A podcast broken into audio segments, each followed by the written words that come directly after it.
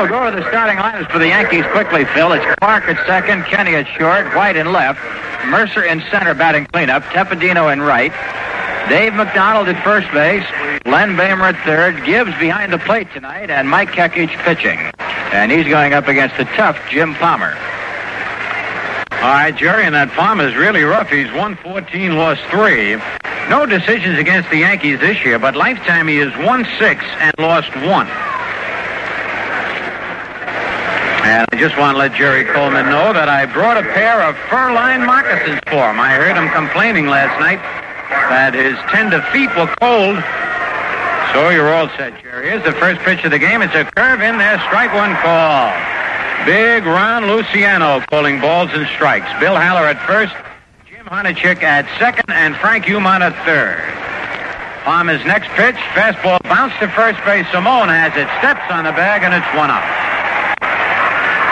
Big Boog Powell not in the lineup. He, along with several other Baltimore Oriole players, down with the flu.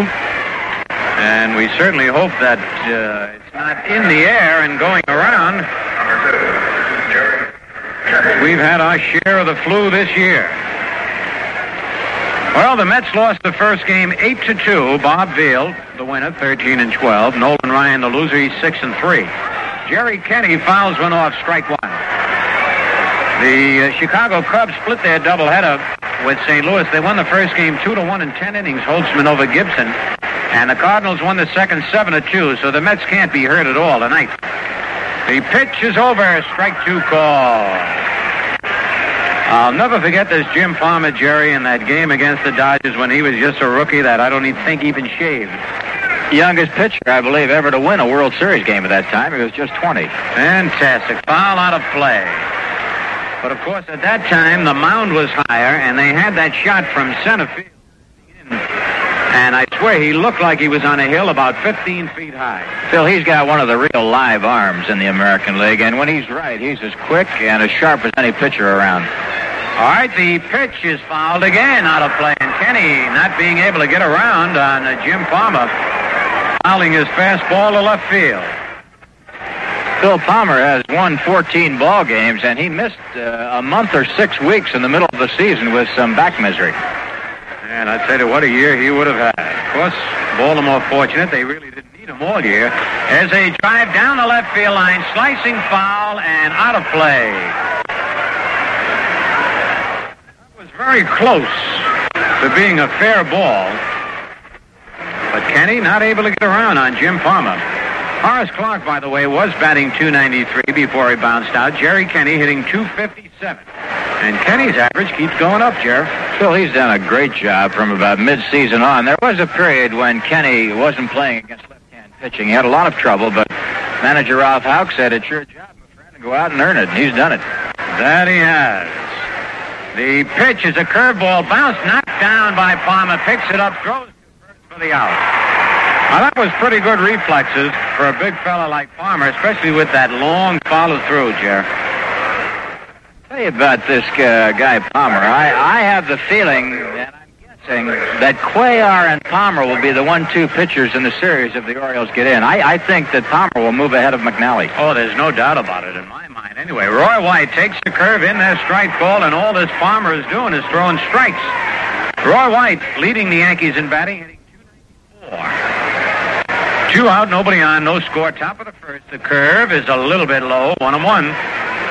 Defensively, it's Buford in left, Blair in center, Frank Robinson in right, Brooks Robinson at third, Belanger at short, Johnson at second, Simone at first, Etchebarren catching, and Palmer pitching, and the ball is fouled into the Yankee dugout.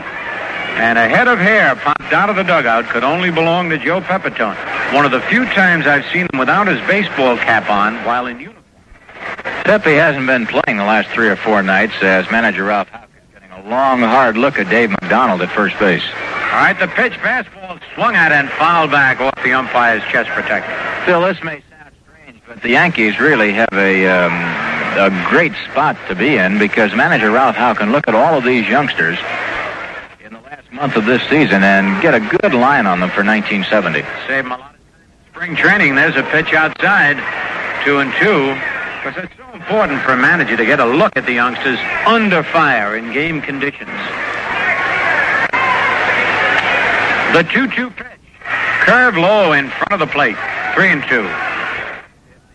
In effect, we're going for the pennant or even for uh, an important position. Uh, Ralph couldn't do this. He'd have to go with his regulars. But now he's got a chance to look at Tepedino and Dave McDonald and uh, Thurman Munson and all of the young kids.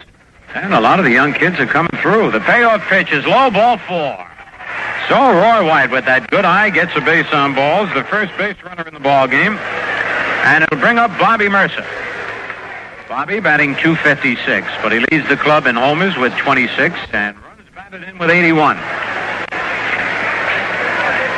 Still, with each and every passing day, Bobby Murcer looks like the real money. I think he's going to be one of those guys that will hit the 30 home runs, maybe upwards of that, and drive in 100 runs. And with that speed, his average has got to go up.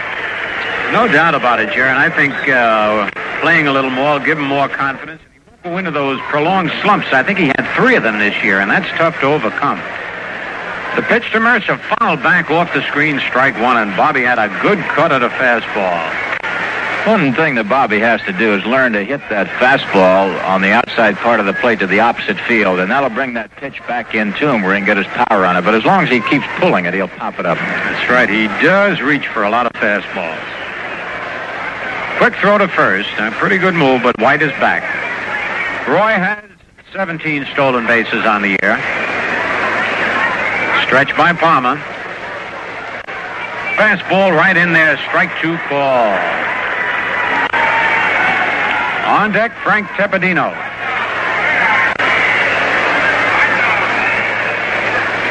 Dick Howser coaching at third. Elston Howard at first for the Yankees. Yankees' last visit to Baltimore. Palmer stretches. Throw to first, and it looked like White was ready to take off, but he gets back in time. With two out and two strikes on the hitter, a good chance to try and steal. The stretch, there goes White. The pitch is lined to right field, but foul. And Murcer broke his bat, even though he got a pretty good foot on the ball. So Bobby will go back for a new piece of lumber. Phil, that was a bad pitch. Uh, it looked like a high slider or a high breaking pitch that broke into Bobby. And if you're going to throw that kind of a pitch, you got to get it off the plate. That that ball was uh, where it could have hurt Palmer. Right. You know, there are some batters, whenever they see a runner going, instinctively they swing at the ball.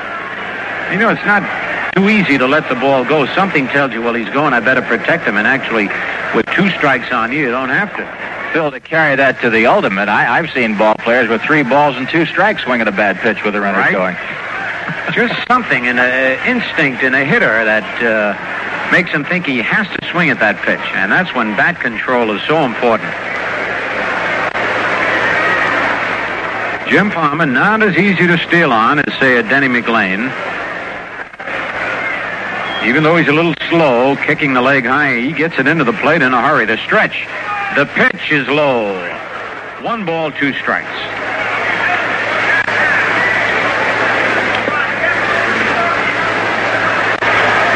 Roy White at first, two out, no score, top of the first. Here's the stretch. Quick throw to first. White is back. Palmer knows that White's going to try and go. See if he can get him while he's leaning towards second base. He stretches again.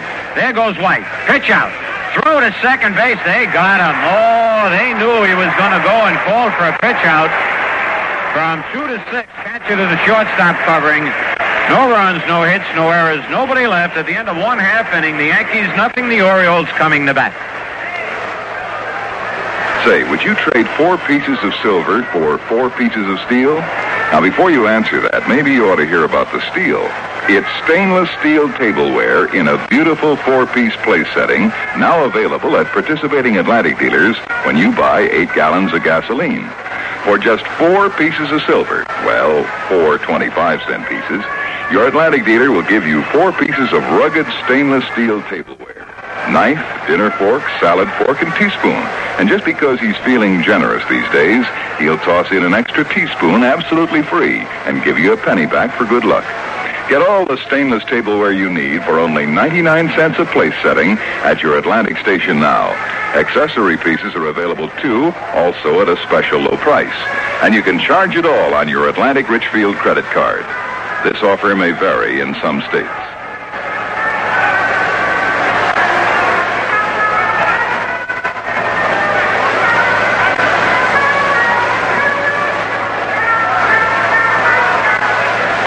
You know, Phil, just a little explanation as to why White was running with Murcer up there. The count was no balls and two strikes, and Murcer now definitely behind the pitcher. So why not send White if he's out? Then you've got your number four hitter coming up with an even count again. And he went 0 and 2 and 1 and 2. Both times Murcer was behind the pitcher Palmer. So when he comes up again, even though White was thrown out, you'll have a good shot at him. Uh, making it all even. Right, Jerry. And of course, uh, Palmer and Etchebarren had it figured out pretty well. Palmer kept throwing over there, holding White close, knowing he was going to go. And he got him back maybe one step extra closer to the bag and then fetched out. He was a dead duck. All right, here's John Buford, batting 290. 31 doubles, three triples, 10 homers, 62 runs batted in. I might mention that old Eagle Eye Rizzuto, who knows when they're running, can pick White's move when he goes. But we won't tell what it no, is. don't you dare. All right, Mike Kekich on the mound. Mike has one, two, lost five. His first pitch is a breaking pitch, low ball one. On deck is Paul Blair with Frank Robinson to follow. Mm, those averages of first three men 290, 297, 316. Fastball is in there, strike called one on one. And the MVP, according to Frank Robinson, Boog Powell isn't playing. Did Frank Robinson say that? He's boosting Powell for the MVP. The only problem is the Orioles have been so far in front, it's hard to pick a most valuable player. That's true. The pitch is high, two and one.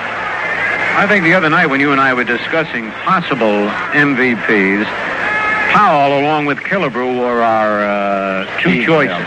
It looks like it's going to be one or the other. Killebrew's got a real good shot at it. What a year he's had. The 2-1 pitch is in there, strike two called, an off-speed pitch. Talk about most valuable player for one league. Uh, it's kind of tough because Killebrew and Powell are playing the, a greater number of their games against different teams. That's true. In other words, Killebrew and the Twins are playing the Oakland A's 12 times, and the Orioles only uh, 18. And the Orioles Right. play 'em 12. Bounce to the third. Boehmer up with it. Fires to first in time, and it's one out.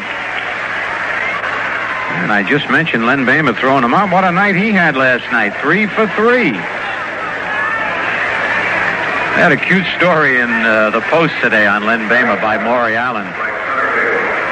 He asked Boehmer about it, and Boehmer said, well, I went 0 for April, May, and June. and, of course, he had gone something like, uh, what was it, 26 times without a base hit. But he's quite a guy to have around. Paul Blair, 297 he's batting. 31 homers and 99 runs batted in. No, I'm reading the wrong one. 26 homers and 72 runs batted in. That's Frank Robinson's record I was reading. Which isn't bad. 26 homers, 72 runs batted in. The 1-0 pitch, changeup bounces in front of the plate ball two, two and nothing. I would have to say that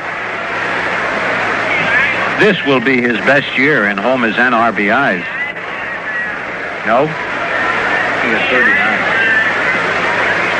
39 homers in the big leagues? Oh, Blair. The 2-0 pitch. Curve hits the outside corner. 2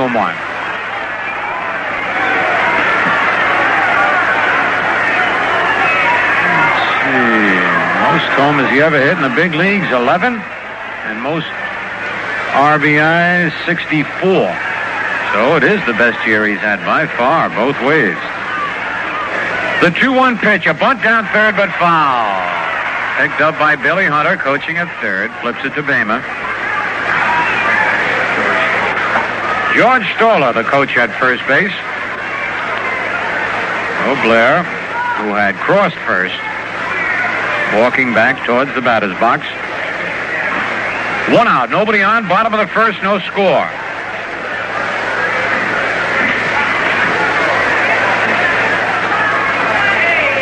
On deck, Frank Robinson. Mike Kekich holds the ball in his glove, gets the sign, the windup, the kick, the pitch is lined past Name, and that'll be extra bases in the corner. Blair around first. Roy White plays the carom off the wall, and Blair is in with a double. His 32nd double of the year. He hit a bullet just inside the foul line. Well, Blair base hit number 173. And now Frank Robinson. 316 he's batting. 31 homers, 99 runs batted in.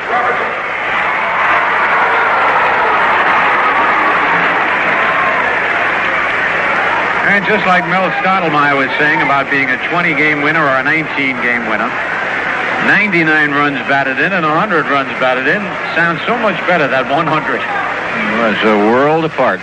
Yep. All right, Blair leads off second. Stretch by Kekich. Pitch to Robbie is right down the middle, strike call.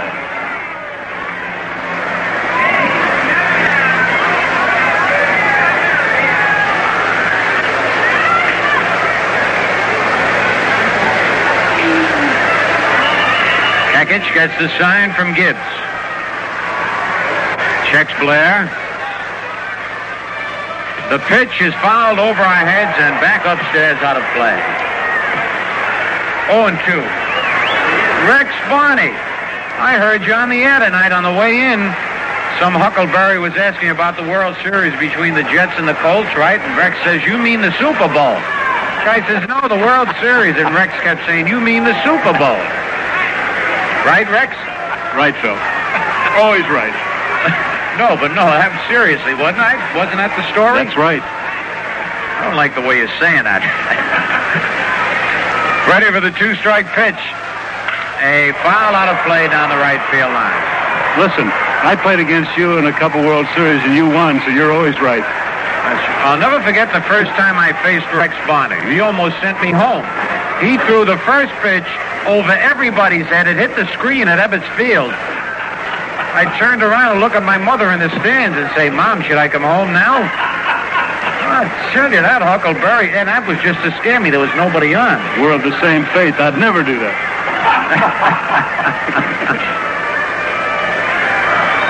Well, that shakes you up a little bit. Rex didn't wear glasses like Ryne Duren did either. All right, here's the stretch. The pitch is outside. One ball, two strikes.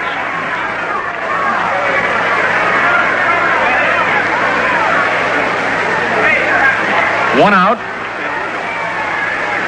No score, bottom of the first. Stretch by Kekich. Changeup is high two and two. I also heard you tell that story about eating fish in the airplane. That's, that's a true story with Gil Hodges. When it really you is. get a chance, tell it quickly, not as long as it took you on the air Well, to say it. You got to wait for Mr. a Kekich. Reader's Digest version of the story. It's Mr. Kekich because he's an ex-Dodger. Oh, anybody that says you still loyal to the Dodgers, Rex? I'll tell you another story in a minute. We're going to be full of stories tonight. The 2-2 pitch popped up in right field. Moving in, Frank Tepedino.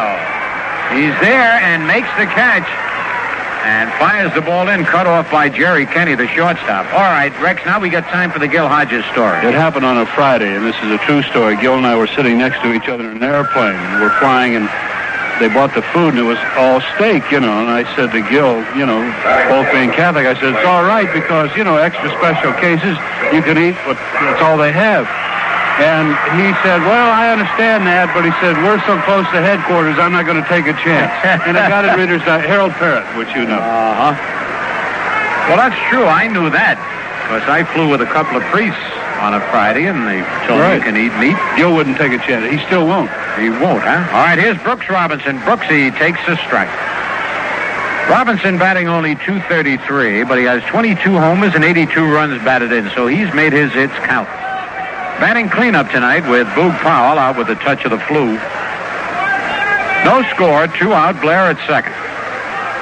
Kekich pitch, low and outside. One and one. If you didn't get it with talking with Rex Barney, former Brook. I wasn't going to say old Brooklyn Dodger pitcher, but he's younger than I am. But If you play for Brooklyn, you're old. that was a great city, that Brooklyn. we had a lot of fun. Why O'Malley ever moved? It still is a great city. That's right. Bill Kane lives there in Sandy Alper. All right. And I was born there. The 1-1 pitch, swing and a miss, one ball, two strikes. That's not a true story about you. Like Stengel ran you out of the clubhouse Yeah. because you were too little. Certainly is. Are you kidding? Really I never forgave Casey for that. You know, and you remember the old clubhouse man by the name of Danny Comerford? Oh, they said he ran. Sid Gordon out for the same reason. He said, "You're too small, son. Go across the Gordon was river." too small. Well, he lived uh, close to the ballpark too. Yeah, but he was husky. Right. Big shoulders. All right, ready for the one-two pitch. Misses everybody. Back to the screen. A Rex Barney pitch. How do you like that? Just to make Rex feel at home, Kekich missed everybody and hit the screen. And it's even at two and two. Old Dodgers never die. They just, they just pitch left-handed now instead of right-handed. The story is, though, in Ebbets Field they had a brick wall, and Rex used to have a trick play with uh, Roy Campanella. He'd throw it wild. Roy would turn around and play the carom off the brick wall and throw the guy out. Now, that's not true, right? I'll pull a Durocher, no comment. he must be no commenting again today. Yeah, they split that doubleheader. Had a chance to pick up some ground. All right, Blair is at third on the wild pitch by Kekich.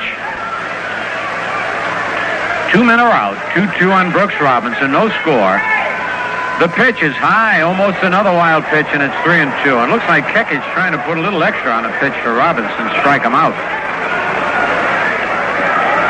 Sometimes when you try to throw too hard, Rex, the ball doesn't do as much. No question. You just watch batting practice. You know, guys who can throw real hard and see that. The payoff pitch, he curved him inside ball four. So Brooks Robinson gets a walk. Runners at first and third, and the batter now Davey Johnson. Dave having a good year hitting 285, six homers, 53 runs batted in. Johnson, a right-hand batter.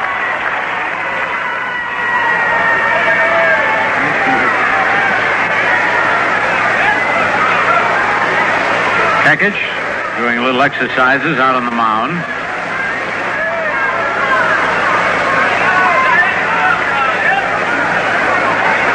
Now the stretch by Mike. His pitch is right down the middle, strike call. By the way, this program is authorized under rights granted by the New York Yankees solely for the entertainment of our audience, and any publication, reproduction, or other use of the descriptions and accounts of this game without the express consent of the New York Yankees is prohibited. One strike on Johnson. Runners lead at first and third. The changeup is in there. Strike two called, and Davey didn't think it was. And we'll ask Rex Barney.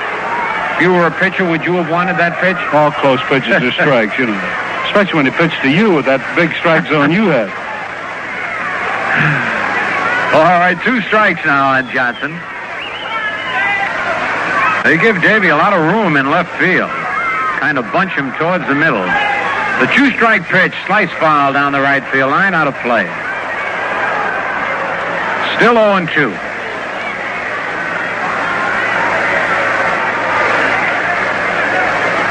Big sign out in left field, Birdland 69. Baltimore has already clinched the divisional title in the American League East. The pitch just missed the inside corner, and that one Gibbs and Kekich wanted. One ball, two strikes. Two out and two on. Very pleasant night here in Baltimore, Maryland. 62 degrees. Doesn't seem that cool. Stretch by Mike.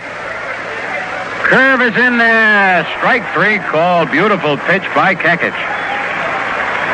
For the Birds, no runs, one hit, no errors, two men left, and at the end of one full inning, it's the Yankees nothing and the Orioles nothing.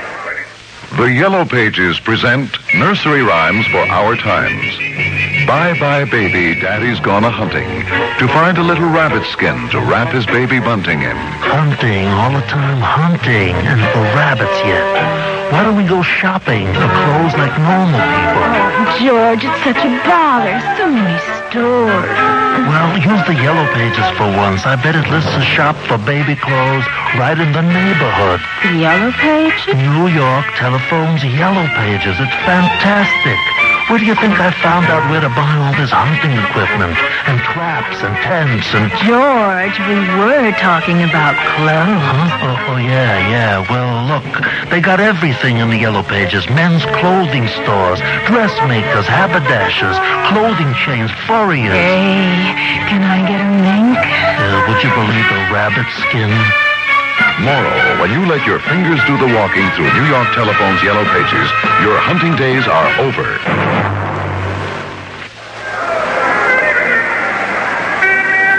All right, just about ready to go, but we're still chatting with Rex Barney. What was the other story you were going to tell me, Rex?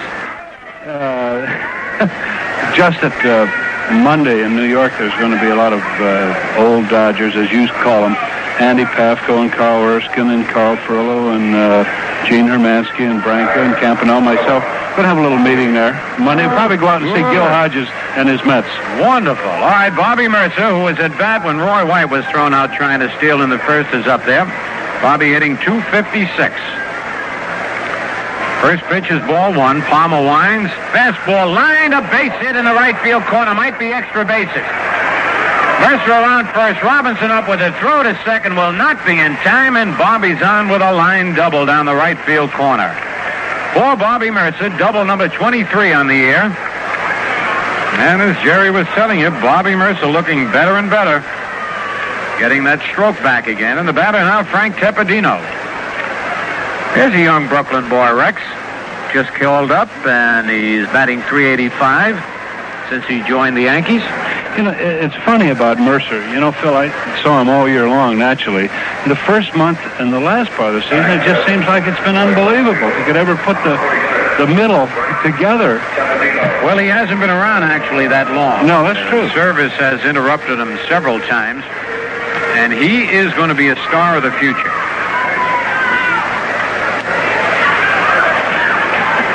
Strike one. Phil, there's another story about, uh, you have a young catcher, I understand, that looks real good. A lot of people are talking about him. Yes, he is quite a catcher. Surprisingly, he's been having a little bit of trouble with the low pitches. He's had several pass balls. That's something they're going to have to work on him with. There's a curve outside, one and one. But you change that subject, subject awful quickly. I'm talking about Tepedino, and you go to Murcer. No, I'm talking about, I'm not you, changing the subject. You well, you know, something? you know how it is. It, it, What? the little ones who play shortstop, that's it. that kind of puts them to a very few. You know, there have been a lot of fine ball players that have come out of Brooklyn.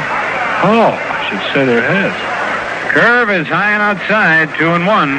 You wonder where they find the places to play. That's it. That's the amazing. You know, when you come from like Nebraska, where I do, you can understand it because you've got that's nothing else but Nothing places to but play. fields. You But when can I hit 'em first went to 600 New York, you know, to play ball, I couldn't figure how can anybody play here. Right, there's a pitch high, three and one.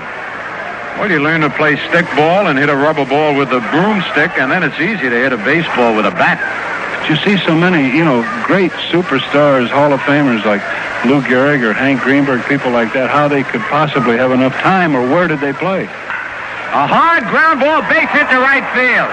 Robinson challenges it. The throw to the plate, it'll be close. And he's, wait a minute, he's out. He said he didn't touch the plate.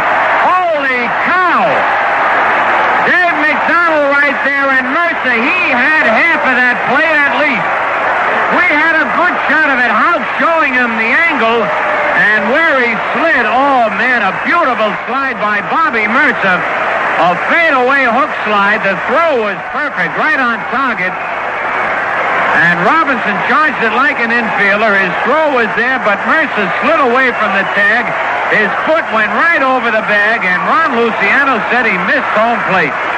And you should have seen young Dave McDonald and Dick Howser and Bobby Murcer, and now Ralph Houk arguing.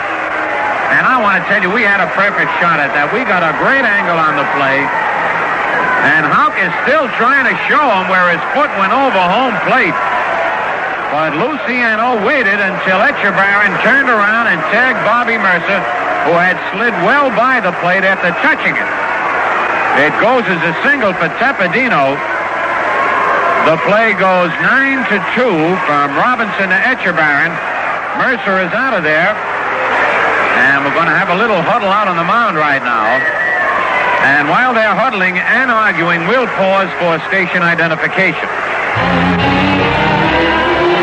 This is WGY, Radio 81, Schenectady, New York.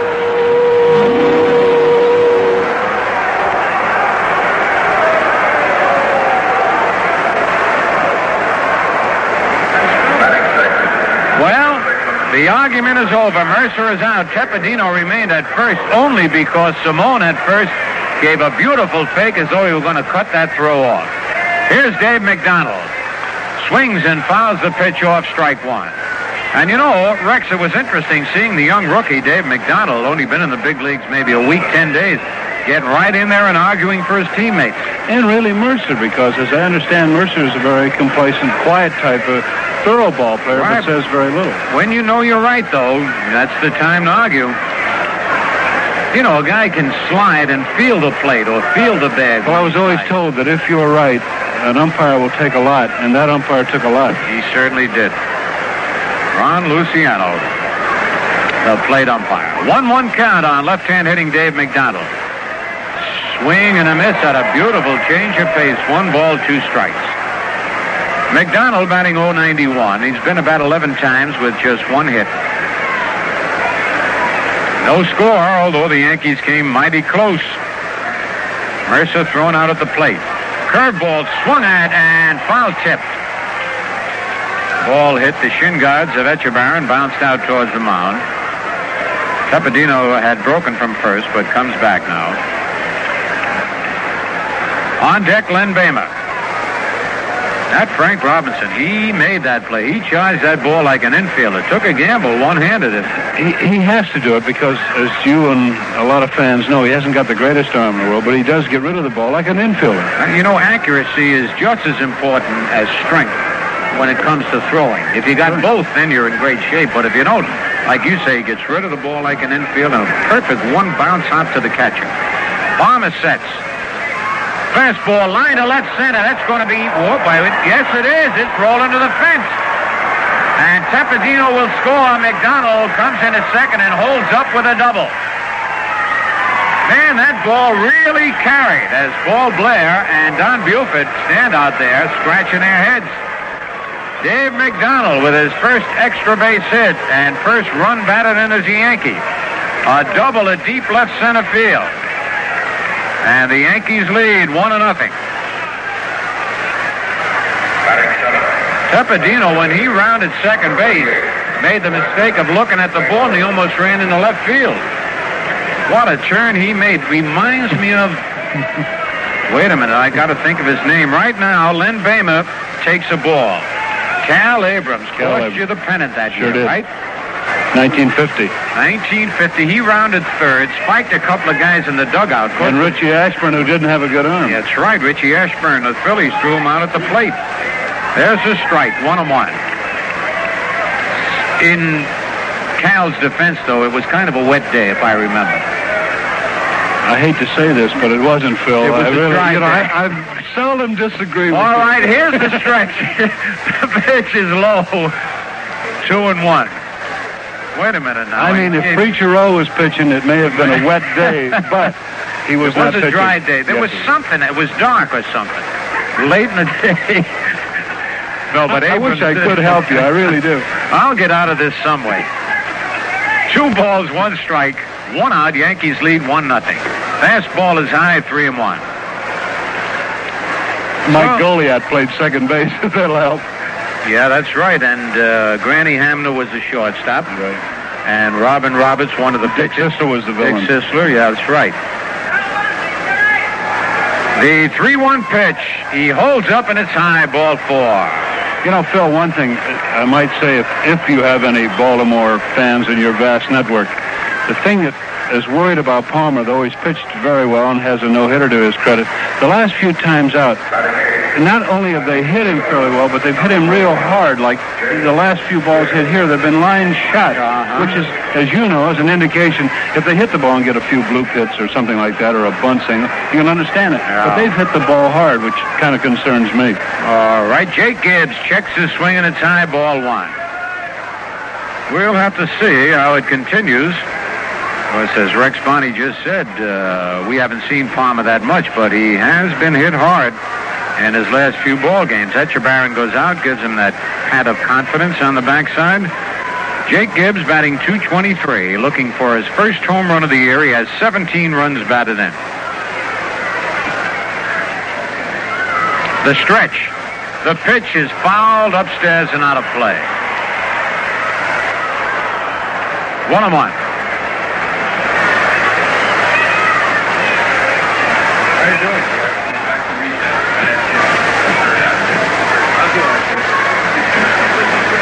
Boehmer at first, McDonald at second. You don't like Brooklyn people, do you?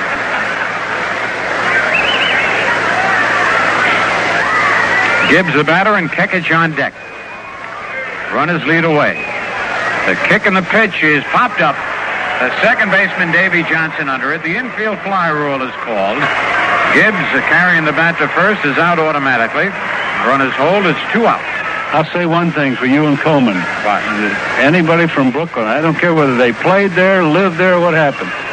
You moved out of there early and went to Jersey and became a Yankee. You just don't like us, Brooklyn. fans. I don't understand. I love Brooklyn. I was born there. All those Yankee fans in Brooklyn. No, You know what those many. big welcomes you had in those World Series? All right, Mike Kekich the batter. Mike batting 158. Swings and fouls it off strike one.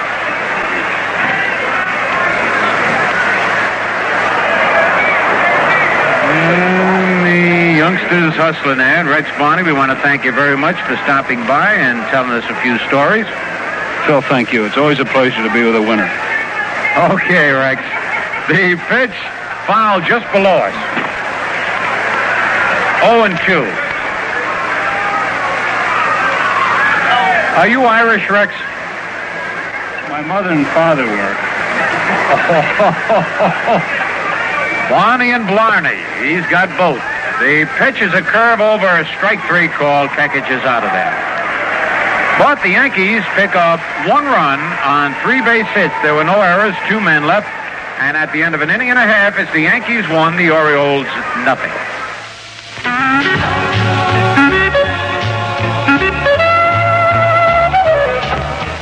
Fall is the time of color and beauty when all nature's glamour is awaiting you and your family in the nearby Adirondacks. Make this weekend a family weekend by visiting Scenic Sable Chasm, a wonder in natural architect. Or spend some time at Fort Ticonderoga, where history speaks for itself. All the Adirondack scenic and historic attractions are less crowded during the fall, thusly allowing you to discover at your leisure. How about a ferry cruise aboard one of Lake Champlain's ferries from New York to Vermont? A trip you'll never forget. Water comes alive and dances to its own rhythmical sounds at High Falls Gorge. So for a family fun-filled weekend you'll never forget, you visit Ausable Chasm, Fort Ticonderoga, Lake Champlain Ferries, or High Falls Gorge, all in the nearby Adirondacks. You do it, you'll enjoy it. The Adirondacks are so close by driving north on the Northway.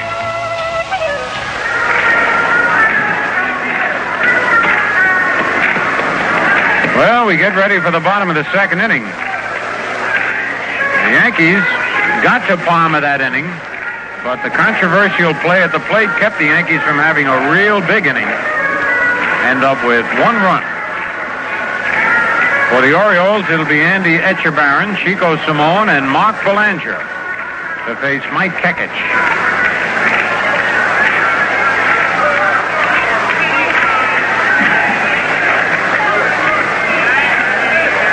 Andy Etchebarren batting 268. And Andy hasn't caught near as much this year, Jerry, as he did even in his rookie year. In fact, he uh, struggled last year to remain on the squad. He had a rather unpleasant season, but uh, he and Elrod Hendricks have been alternating, and Hendricks playing more. All right, Etcher Etchebarren takes a strike. Andy's hitting 268. Has three homers, 24 runs batted in.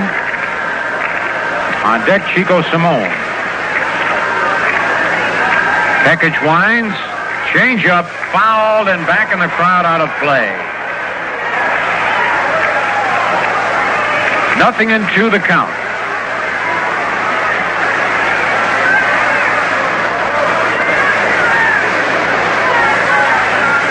The lights here in uh, Memorial Stadium in Baltimore, the best.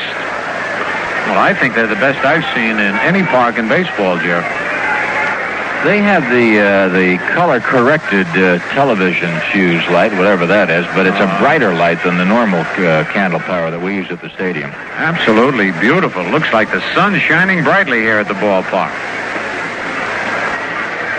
Tinted is so bright you can see the shadows just like the sun were shining.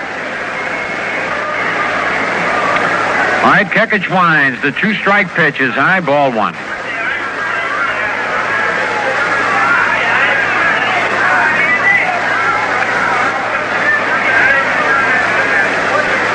Yankees lead 1 nothing. The 1 2 delivery fouled upstairs out of play.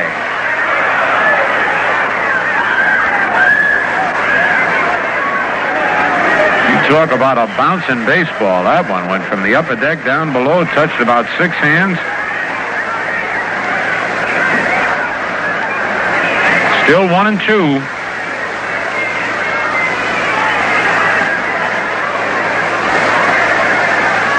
Etchebarren, a right-hand batter. Pitch by Kekich is a curve low, two and two.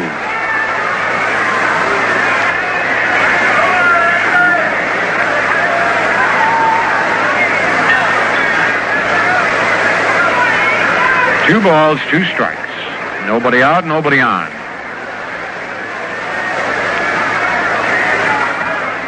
Is a change-up low, and it's a full count now, three and two. Kekich getting good motion on that change of pace, Jared, now that he's had a chance to work on it. I think that's one of the things that has made him somewhat effective in the last uh, month or so, uh, moving that changeup, straight change and the curveball change. Uh-huh. The payoff pitch. Fastball fouled upstairs and out of play.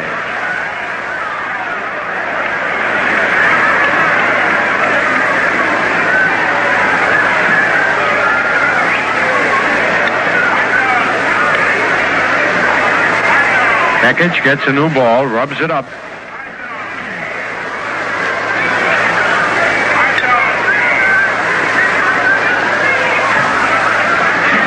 The payoff pitch is swung at and missed strike three. Tried to hold up, couldn't do it.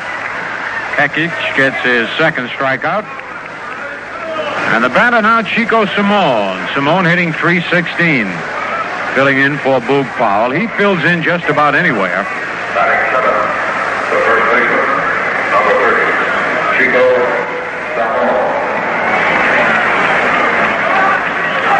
One out, nobody on. Yankees one, Orioles nothing.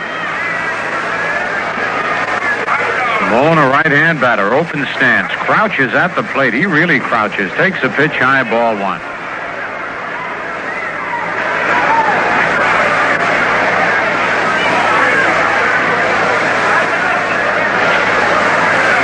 The 1-0 delivery. Hit to right field. Tepedino coming in and then has to go back and reach up and make the catch. Two out. Some reason tonight the baseballs are really traveling. Those hit in the air. And now Mark Belanger hitting 282. Two homers, 46 runs batted in. He's hitting just about 100 points higher than he hit last year. Choking up a right-hand batter, takes a curve over strike call. He and Eddie Brinkman are the Senators, two shortstops that have really brought their averages up. The one strike pitch curve fouled back into the crowd. 0 and 2.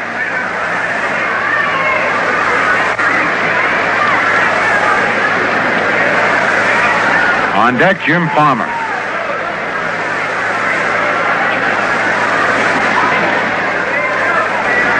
Two out, nobody on. Fastball is high. One ball, two strikes.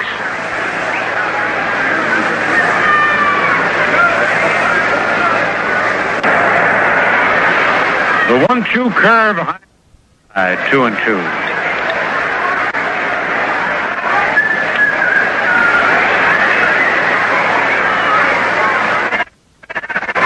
The Mets lost their first game, and the Cubs and the Cardinals split a doubleheader. Change up hit in the air to short right field. Tepedino digging in, coming in, makes the running catch. So it's three up, three down, and at the end of two full innings, the Yankees won, the Orioles nothing. If you'd like a sensational deal on beautiful stainless steel tableware, get yourself down to the nearest participating Atlantic service station. Drive in, fill up with eight gallons of gasoline, and then you can buy a four-piece place setting of super stainless tableware for only 99 cents. This is really beautiful stuff, and it's also heavy duty, so it'll last through a lifetime of day-to-day use and still look pretty enough to dress up your nicest table settings. Just 99 cents buys a knife, dinner fork, salad fork, and teaspoon. And just to show you that our heart's in the right place, you'll even get a fifth piece, an extra teaspoon, absolutely free with every plate setting. There are even bargain prices on the matching accessory pieces, so you can have a soup to nuts dinner without having to mix your patterns. Sound good? Well, then you get down to the nearest Atlantic station and ask for this fantastic stainless tableware. You can charge it on your Atlantic Richfield credit card.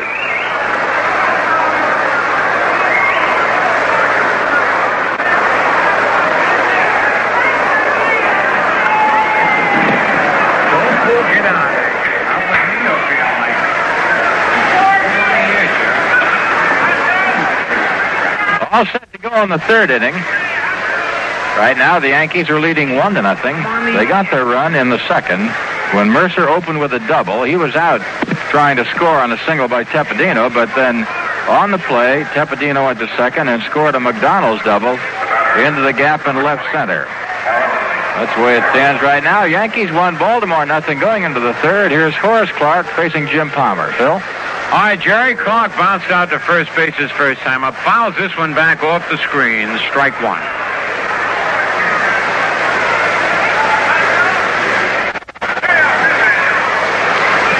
Palmer winds again. A ball popped to shallow left field. Belanger digging, coming in fast as Buford, and Buford makes the catch. One away, and the batter, Jerry Kenney. Jerry hit a hot shot off the glove of the pitcher, Jim Palmer, in the first inning, was thrown out.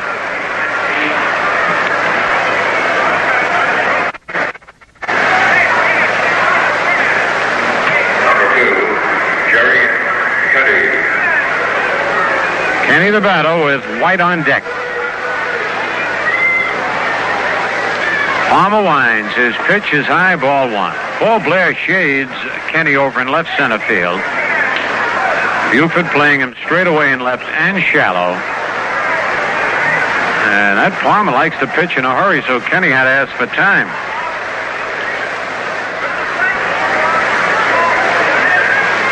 Pirates scored three runs in the first inning of the second game against the Mets. There's a swing and a miss, one and one. Montreal beat the Phillies 10 to 6 with six runs in the seventh inning. After the Phillies had scored five in the second. Two balls, one strike now, the count on Kenney. Yankees lead 1 nothing, top of the third. Palmer's pitch is sliced foul back in the crowd upstairs.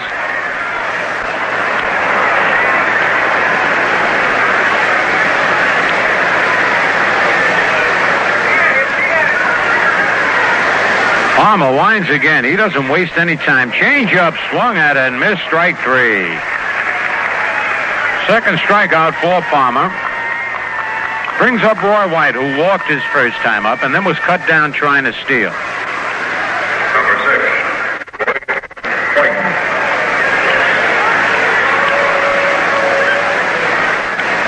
Two out, nobody on. Pitch by Palmer. The curve is in there. Strike one call.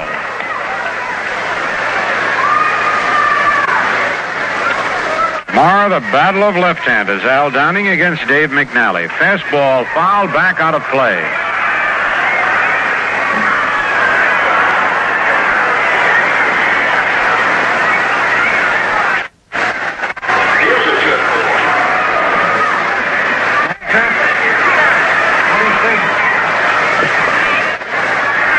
Swung at and missed strike three. And Palmer now with three strikeouts in the ball game, three up, three down for the Yankees.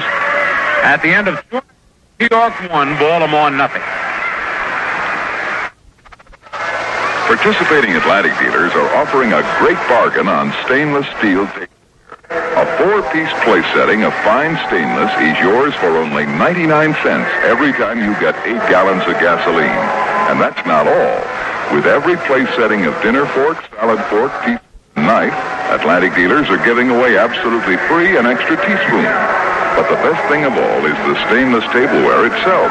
It's heavy, deep, rugged stainless designed to give a lifetime of service and so carefully crafted and beautiful to look at that it will go with even your most elegant table settings.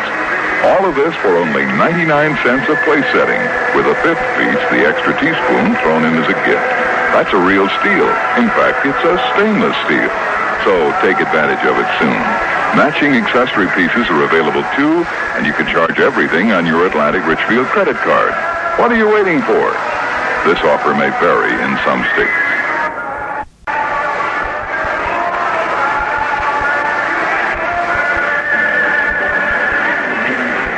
In the bottom of the third inning, Jim Palmer will lead off for Baltimore.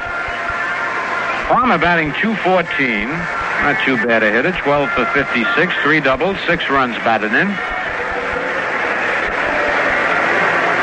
So Mike Kekich, who has allowed just one base hit, that a double of Paul Blair in the first inning.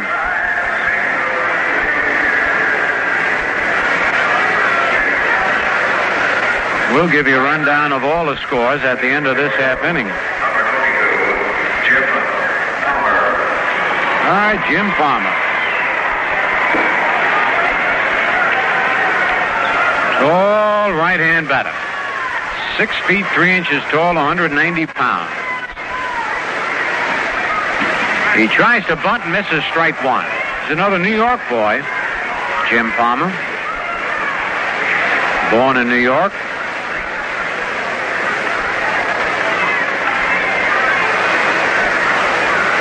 Next pitch by Kekich, swing and a miss. Low curveball.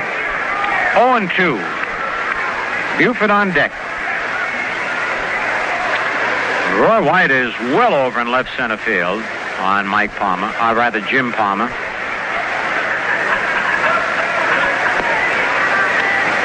The two strike pitch, high and tight, one ball, two strikes.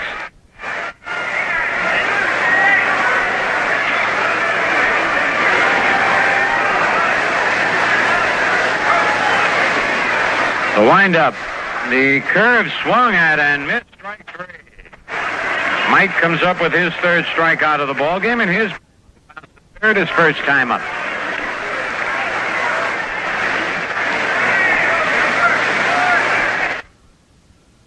Number nine, John Buford. All right, Buford, a switch hitter, batting right against Kekich.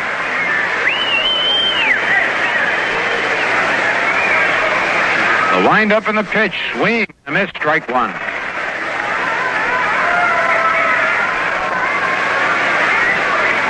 Paul Blair on deck. Change up, he bunts but foul. He picked a perfect pitch to bunt. A change of pace, but bunted and foul. He had gone past first base another 90 feet. Really hustling down that line, but has to come back. 0 and 2.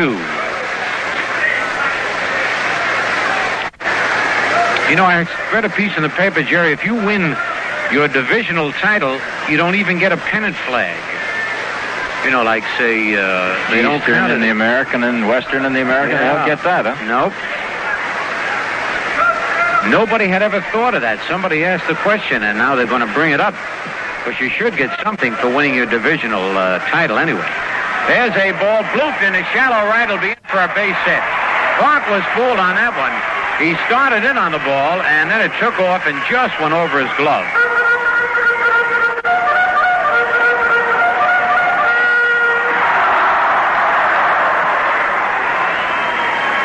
Pretty good charge call there. Paul Blair ripped a double to left field his first time up. On deck, Frank Robinson. Yankees lead 1 0 bottom of the third. Stretch by Kekich. Pitch to Blair is line to left field for a base hit. White to his right. Up with it, Buford rounds the bag and then comes back. Good throw by Roy White into third base. So Paul Blair now two for two. Runners at first and second, one out, and Frank Robinson the batter. Robbie fly to right field his first time up.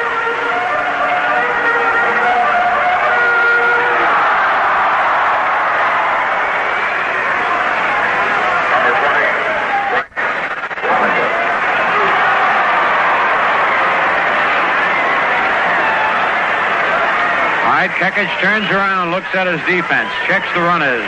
Buford at second, Blair at first. Couldn't ask for two faster men on the bases for Frank Robinson.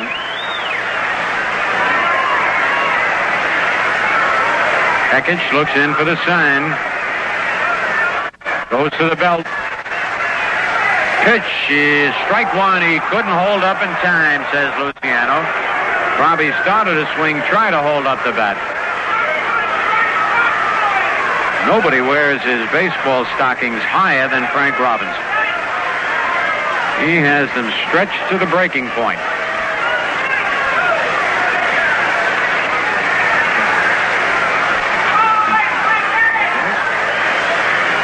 All right, Kekich ready. A foul out of play above our heads.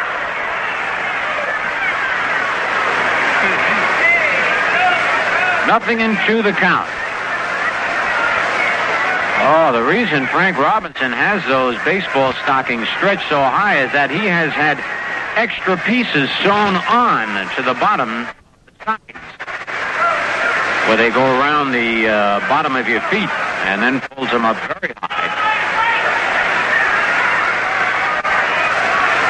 Very unusual. 0 and 2 the count.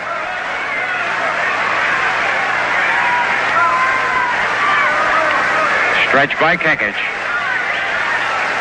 Fastball popped up into shallow center field. Roy White digging, Kenney digging, and Kenney makes the catch, backing up, and the runners have to hold. Nice play by Kenney. White was really playing deep. He gotten in for that ball, and Jerry went quite a, a bit out to get that one. Two out. And now Brooks Robinson will walk his first time up. But first, we'll pause for station identification. This is WGY, Radio 81, Schenectady, New York.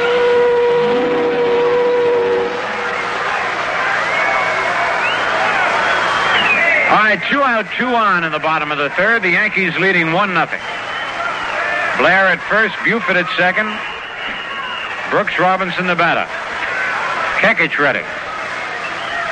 Curve is a little low, ball one.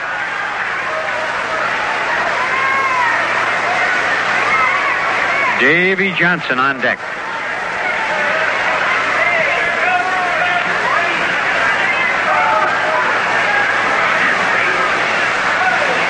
Two men are out. Kekich ready. Change up hits the corner, one on one.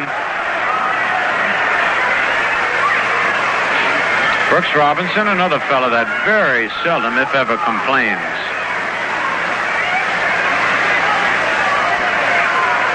Just goes out there, does that great job day after day. Doesn't let the fact that he's not hitting for a high average affect his fielding, which sometimes is very difficult to do. Start brooding about your base hits, and then your fielding suffers. The pitch, swing and a miss. Good fastball by Kekich. One ball, two strikes.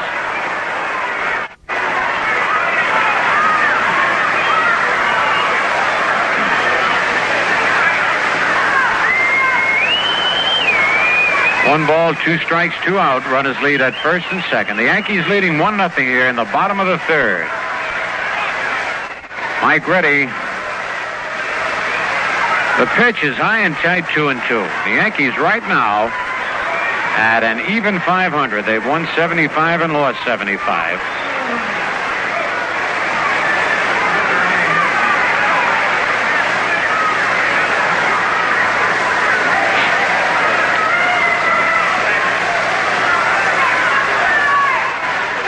Clarke trying to sneak in back of Buford, but Buford gets back.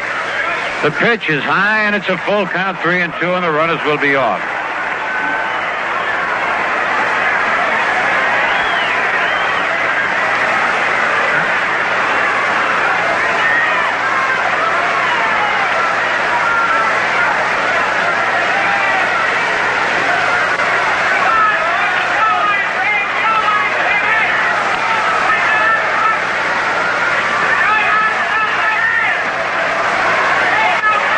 The go. The pitch is low. Ball four, and the bases are loaded. Second time Brooks Robinson has walked. The only two walks given up by Kekich to Brooks Robinson. So the bases are loaded, and Davy Johnson, who struck out his first time up the batter.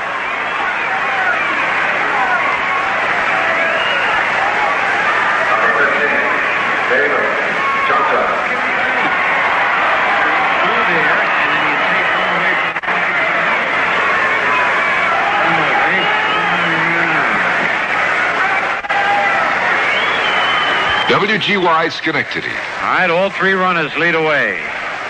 Buford looks like he wants to steal home. He was starting to get a run, a walking lead off third. Kekich looks at him now. The pitch to Johnson low in the dirt, scooped up by Gibbs, ball one.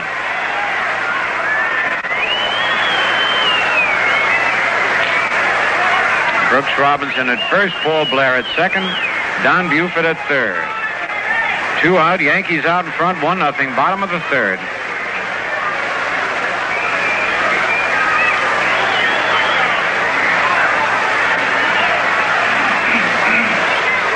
Kekich winds. High with the fastball, 2 and 0.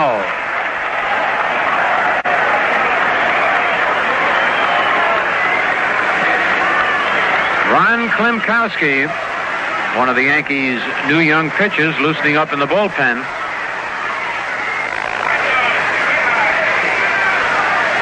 Mike behind 2 nothing with the bases loaded. He winds. The pitch is high. Ball three. Three and nothing.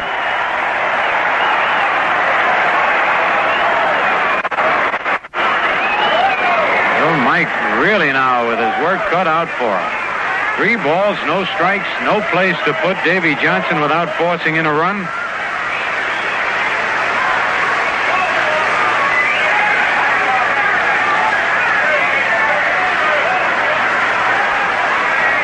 Mike looks in for the sign. Here's a 3-0 pitch. High ball four, almost a wild pitch. And Ralph Houk is coming out.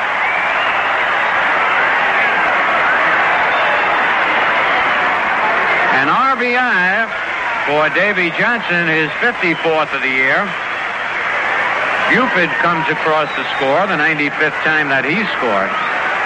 Boy, the first three men in the Oriole lineup have really scored. Buford 94 times, Blair 101, Frank Robinson 105.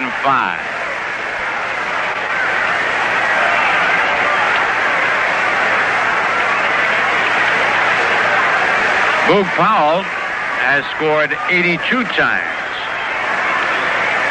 All right, Ralph Houk just wanted to have a chat with Mike Kekich.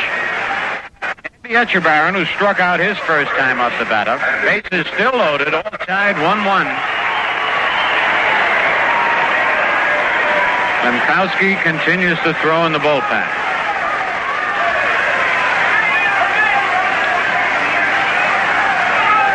First pitch to Andy is right in there, strike one call.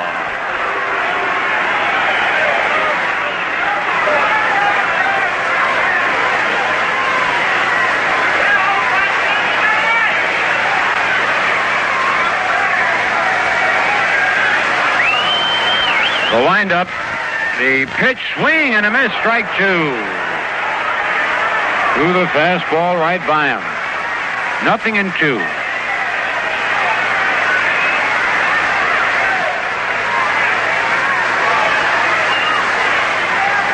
All three runners leading away.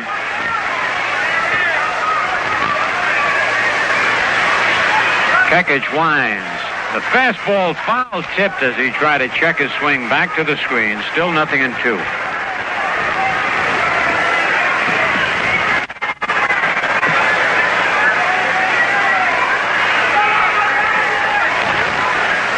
Kekich gets a new ball, rubs it up.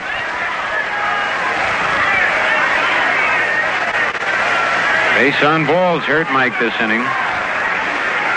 After two singles, two walks to force in a run.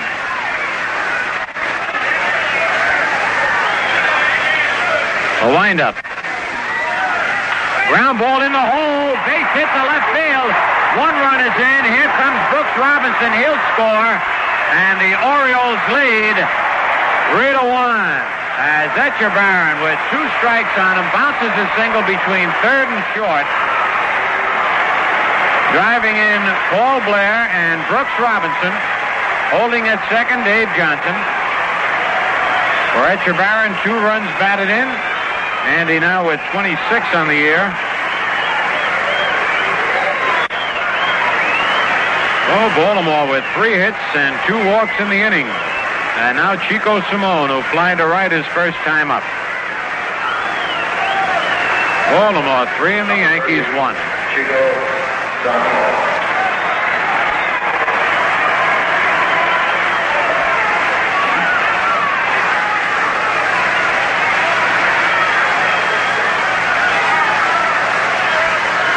Runners lead at first and second. Curve is swung at and fouled.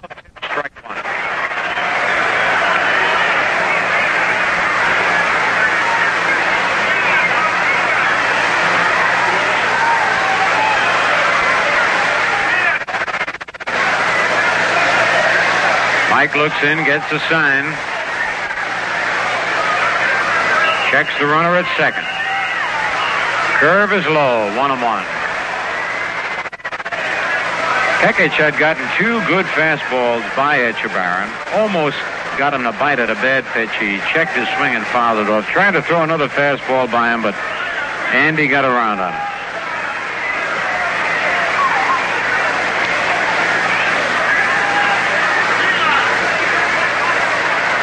The 1-1 delivery. Curve bounced to third. Boehmer up with it. Goes to Clarke for the force play. But the Orioles come up with three runs on three hits. There were no errors and two men left. And at the end, it's Baltimore three and the Yankees one. Quick look at the scores. White Sox nothing, Kansas City nothing, end of an inning and a half. John against Drago. Oakland at California, Boston at Detroit, later starts. Seattle at Minnesota, just getting underway. And the National League, the Pirates beat the Mets in the first game 8-2. Veale the winner, Ryan the loser, no homers. In the second game at the end of two, it's the Pirates beat the Mets nothing. Walker against McAndrew. Montreal beat Philadelphia in the first of two, 10-6. Waslewski the winner and Wise the loser. Ron Fairly, Rusty Staub, and Fairly again homered for Montreal for Staub, his 28th of the year.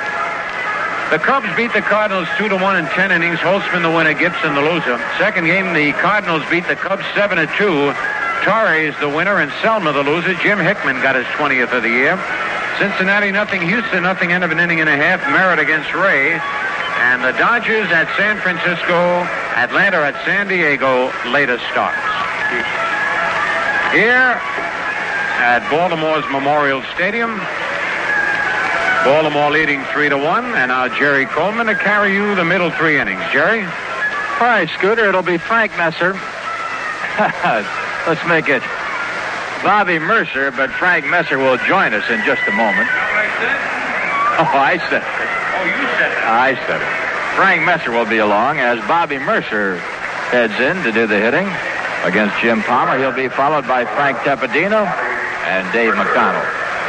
Orioles leading three to one. They came up with those three big ones in the third inning on three hits, a couple of walks. And that's uh, spelled a little trouble for Mike Kekich. Here's Murcer waiting. He takes inside from Palmer, and it's ball one. Bobby doubled in the second inning and then was out attempting to score on the single by Frank Tepedino. Murcer, who's been red hot, came into the game at 256. There's a fastball that misses high and outside. Two balls and no strikes.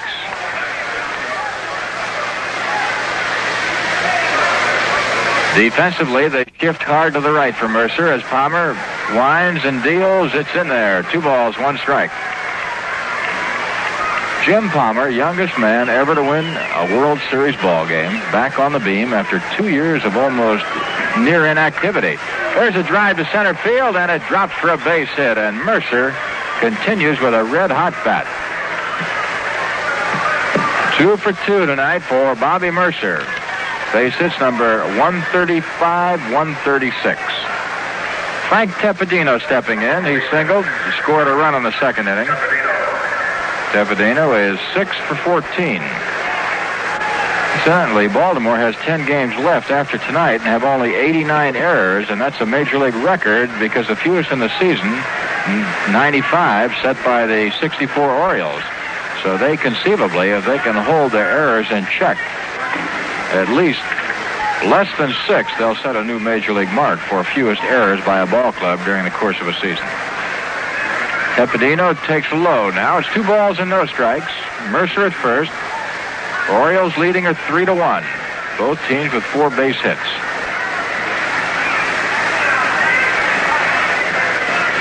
Dave McDonald on deck. A rather brisk night in Baltimore. Palmer is at the belt, kicks and delivers, and Tepedino fouls it back. Two balls and one strike. Frank Tepedino has a large split grip. He's got about two and a half inches, possibly, between the lower and upper hand. He developed that this year and said he likes it. He seems to have better bat control, and uh, it's the way he's going to stay with it. There's a chopper out in front of the plate. Out there is Etchebarren. He's got it. The throw to first is in time. Tepedino is out of there. From the catcher to the first baseman and down to second in scoring position goes Bob Murcer with one out. And now Frank Messer truly has moved in. I'll tell you, that's uh, a little controversy in this ball game so far. Quite a skirmish at the plate between Ron Luciano and Bobby Murcer. Here's Dave McDonald, who doubled to left center in the second inning to drive in the only Yankee run. Powerful left-hand hitting at the first baseman. He takes a curveball right in there for strike one. Hey, Jerry McDonald showed a lot of power to that left center field alley. That ball was well hit. It's his second base hit as a big leaguer. The one strike delivery is hit on the ground to the first baseman Salmon, who takes it on the big hop, and the underhand flip is dropped by Jim Palmer. McDonald safe at first, Murcer at third, and Bobby, I think, hurt his leg going around the bag there and is gimpy. He's asking for timeout from the third base umpire, Frank Umont. I don't know what happened down there. We were watching McDonald cross first, and we looked up at Murcer, who was hobbling back to third. He may have landed a little bit badly. It Appears to be his uh, right leg or right ankle or right heel. That was the one that he hurt earlier this year out in Kansas City. And uh, he is, it, wherever it is, it is in the right leg or right foot. Okay, Frank, right now, though, the Yankees with runners at first and third. One out, and here's Len Boehmer, who walked in the second and check swing foul on the right side, kicking off the railing for strike one. The scoring on the play at first base, an error is charged to Palmer. Jim Palmer. Lean right-hander. Comes set again. Delivers a curve that's hit on the ground to the second baseman Johnson. To Belanger for one. Back to first. Dropped by Chico Salmon. The Yankees score a run. That would have been an inning-ending double play, but Chico Salmon dropped the ball. And because you cannot anticipate a double play, there will be no error on the play. An RBI will be credited to Len Boehmer. I think, Jerry, the official scorers have it within their realm to charge an error if it's a flagrant error on a double play. For example, if Salmon had dropped the ball maybe after Haller had made an out call and then had to change it to safe, he could conceivably have received one. All right, it's the Orioles three and the Yankees two. Here's Jake Gibbs. He's just taken ball one. At first base, Boehmer. Gibbs takes a strike, one and one.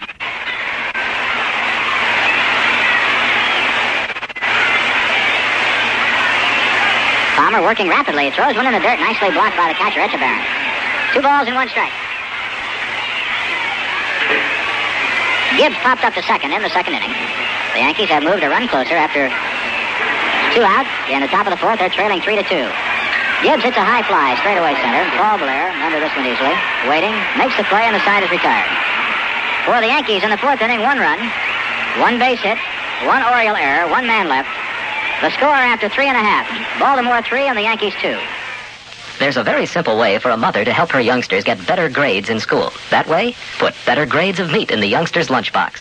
And you won't find a better grade of cold cut than first prize wholesome cold cuts. Children like the first prize variety, and you'll be filling their sandwiches with the kind of protein and nourishment a school child needs to stay wide awake, eager, willing to learn. First prize cold cuts are made fresh, packed with lean meat goodness, and U.S. government inspected 100%. Youngsters go for first prize tavern loaf in lunches or first prize bologna. Or mix first prize cold cuts in one sandwich. Try olive loaf and salami or ham and turkey loaf. Pick up an assortment of first prize cold cuts for the lunchbox meals you pack. Best of all, first prize cold cuts are wholesome. From the folks who care. Jerry Coleman, you're going to bring a new ballpoint out there with you for Fan Appreciation Day, and uh, Oh, yeah, I'm going to bring one of those uh, lentil pens, whatever they call them. Pendle pens? Is that the one that has a bamboo uh, stalk on it? Oh, yeah. Sure, boy, I'll tell you. I'm going to have one in each hand. Uh, right, left-handed and right-handed and cross-handed. All right. Mark Belanger moving in, batting number eight. Can you write left-handed? Nope. But I'll try if I'm pressed. I'll tell you something. Jerry Coleman has got one of the classic signatures. Uh, I scribble mine out. It's uh, you're lucky to be able to read it, but you have that real classic one with the swirls and everything. Nobody can read it. That's why. it's a classic. All right, here's Mark Belanger now, and he flies to right field in his first at bat and takes strike one from Mike Kekich. Yankees are trailing three to two, bottom of the fourth inning. Belanger, good fielding, shortstop, choking up in the bat, punching the ball around, having a fine season. He takes it high, one and one. Hitting begets hitting. In other words, you're on a ball club with good hitters, and everybody seems to respond, and that, I think, is one of the things that's happened to Mark Belanger, along with some noted improvement in his hitting, just generally. But uh, when you've got a good hitting club, you seem to chip in and do a pretty good job yourself. Two balls and one strike now as Belanger takes high. Jim Palmer on deck. He'll be followed by Don Buford. Orioles have won 104 ball games, have lost only 47. Here's the 2-1 pitch. Right in there, two and two. There was a big article today whereby the Orioles may have a chance at the major league record, most wins in a season, 111 by the 54 Indians. There's a little story I'd like to, uh, sidelight to that I'd like to pass along because it was rather obvious. The 2-2 pitch. Check swing is called ball three, three and two. The man who wrote the story never at any time mentioned that the Indians won 111 games in a 154 game schedule. It really wouldn't be a record unless you did it in 154 games. There goes another asterisk. Yes, sir. The payout pitch is hit sharply to the shortstop, Jerry Kenney. He has it. Over to Dave McDonald. One away. In fact, in the next two ball games, the Orioles will have played 154. And if they win this win the next two, that could give them a maximum of 107. Well, no Yankee fans hope they don't set that record because five of the Orioles' remaining 11 games are against the Yankees. Uh-huh. All right, here's Jim Palmer now. One down. Swings and misses, strike one. Jerry, you see Palmer take that big swing. Palmer's first win in the major leagues was against the Yankees, and he won his own game with a home run. The one strike pitch, a changeup over his head, one and one. Opposite field homer out there into the right field stands. I think he's hit one since then, too. Well, he's got a pretty good average for a pitcher. One ball and two strikes. If I'm not mistaken, a Yankee pitcher who is not much of a hitter has the most RBIs by a pitcher in a ball game. And I think it's Vic Raschi with seven or something like that. Is that right, Bill Kane? See if we can check that out. And it's strike three as Palmer walks away. Strikeout number four.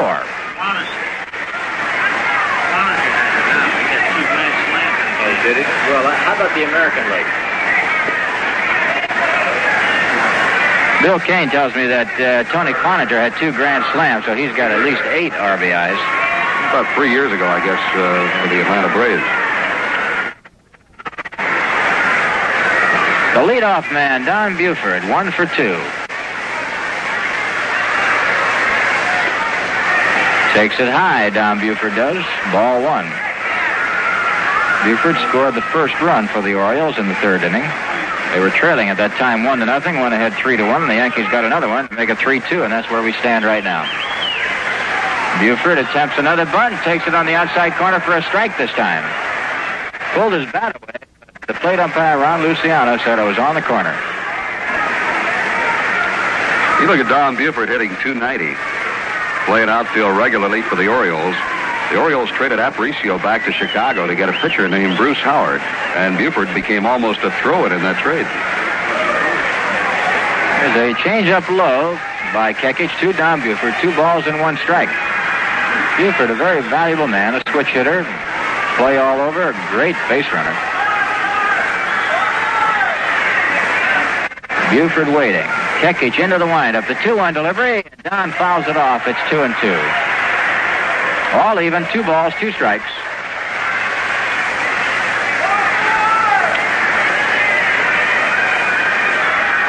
Outfield respects Buford. He doesn't have that real power, although he's got 10 home runs, but he can pop them. Every now and then if he gets the pitch. Kekich and the 2-2 pitch to Buford. Fouled off to our right and almost nailed two or three of the chief scouts off to our left. The Baltimore Orioles scouting staff is here in town. Having a big meeting. And one of them got hit in the arm. Nothing serious, but just enough to shake him up. There's a foul once again by Buford, and a count remains at two balls and two strikes. Baltimore Orioles, possibly the best balanced baseball club in either league in 1969. You got the pitching, the hitting, the speed, and the defense. They're putting it all together. 2-2 delivery. Outside, three balls, two strikes.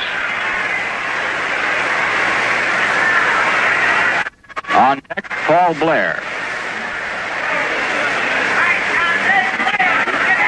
Here's the full count to Buford by Kekich.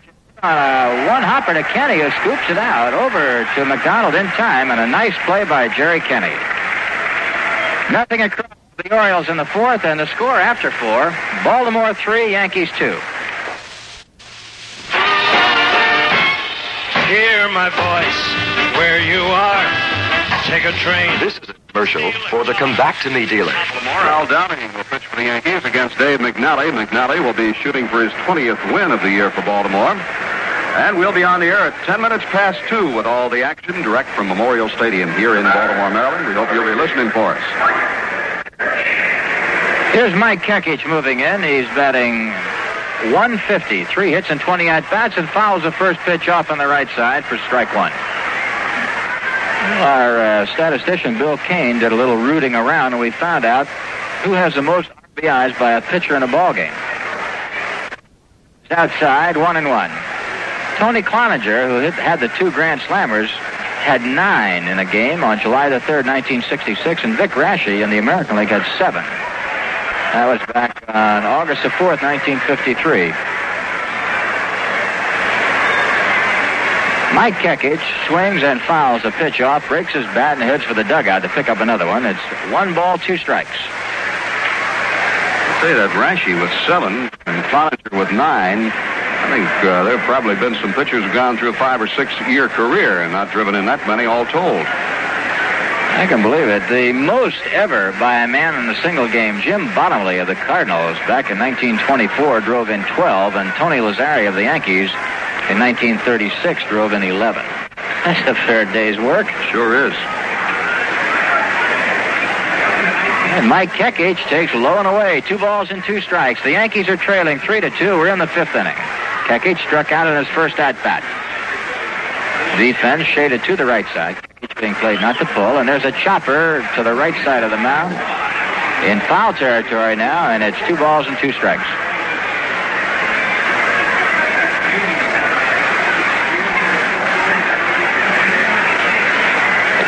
And two the count.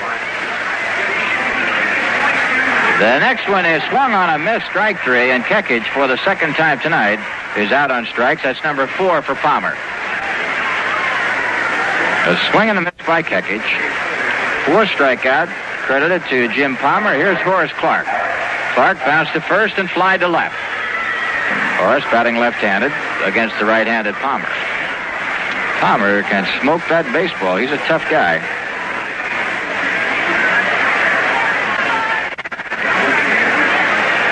First pitch to Clarke is ball one.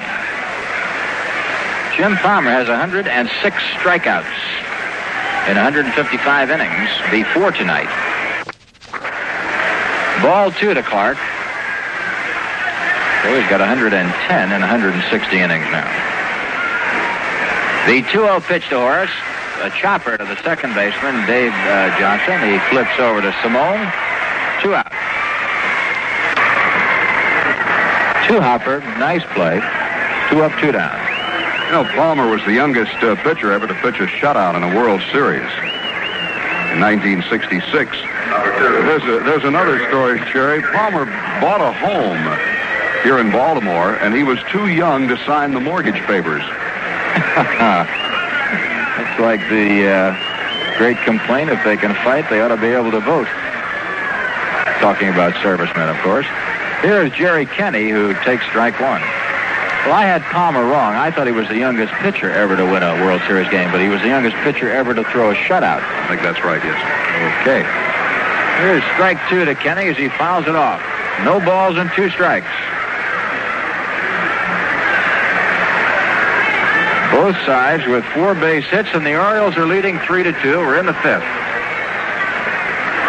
Kenney choking up. Palmer delivers, and Kenney hits a broken bat ground ball to Blodgett short. The throw is in time, and the side is retired. Three up and three down, and after four and a half, the Orioles lead the Yankees three to two.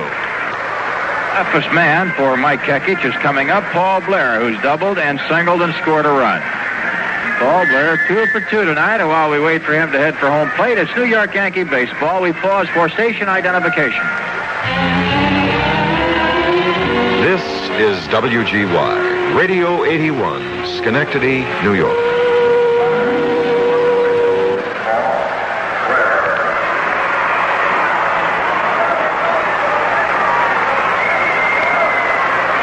Paul Blair, right-hand batter, batting at an even 300. He started the game at 297. The two for two drags him up to 300, or pushes him up to 300. Here's Kekich and his first pitch to Blair. It's on the corner. Strike one, says the plate umpire, Ron Luciano. Luciano has been in somewhat disfavor by both sides tonight from time to time. The one strike delivery is hit high in the air, straight away center field. Way back goes Murcer on the running track, backing up near the wall, makes the play in front of the 410 marker. That ball was hit. One away. I still have to remark about the unfair plight of most umpires. They go through the season and nobody says, nice game, ump. But if they do anything wrong, or people think they do something wrong, everybody jumps out of the woodwork. Nobody ever bothers to compliment an umpire. And they do umpire some great games. Here's Frank Robinson, 0 for 2. Fly to right, pop to short, and hits the first pitch on the ground. Kenney backhands it in the hole. He's got the time, he's got the arm, and Robinson is out of there. And Jerry Kenney, I'll tell you, the more you see of him at shortstop, the better he looks. And I have to take a little nod from our buddy Phil Rizzuto. He said, yes, so it must be right. Well, he looks pretty good, right, Phil? Right. What? Okay.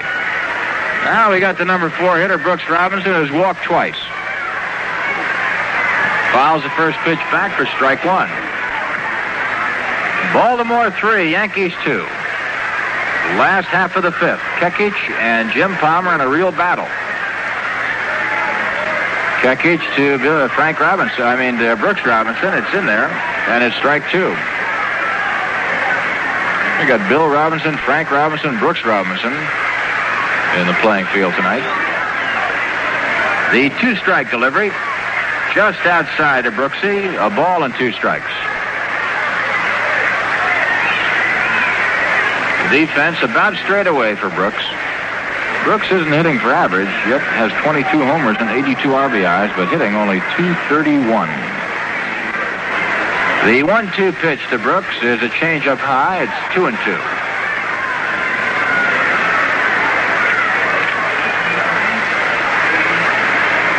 Robinson waiting, chokes up a little. The 2-2 delivery in the dirt. Bad curveball, three and two, way down there. No matter how the record ends on Brooks Robinson, he will go down as possibly the finest fielding third baseman of all time, certainly of his era. And if you look at his uh, record with that bat over the years, it's been pretty solid. Payoff pitch is hit to right field. Waiting for it is Frank Tepedino. Under it.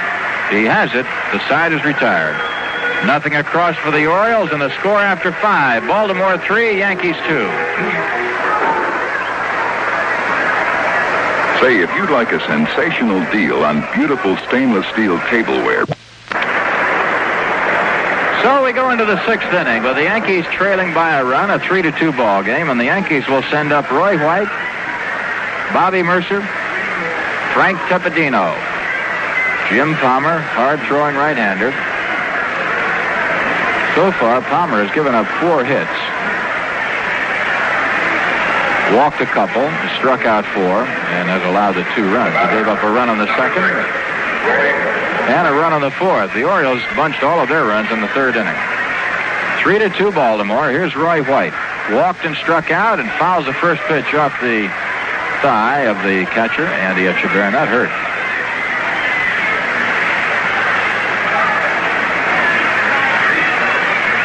Kind of a breezy night here, although not particularly cold, a little on the windy side. White waiting. Palmer delivers high. One and one. The Yankees play tomorrow. Game time 2.15 will be on the air 2.10, and then the Yankees are off on Sunday for the first time that I can ever remember. Two balls and one strike. The game originally scheduled for Sunday was moved up as part of a doubleheader early in the year so that the Baltimore Colts and the Los Angeles Rams could play a football game here on Sunday. Low and outside to Roy White, leading off in the sixth. It's three balls and one strike. Defense straight away. White not choking up too much, waiting. The 3-1 delivery. Swings and misses, and a slider on the inside, 3 and 2.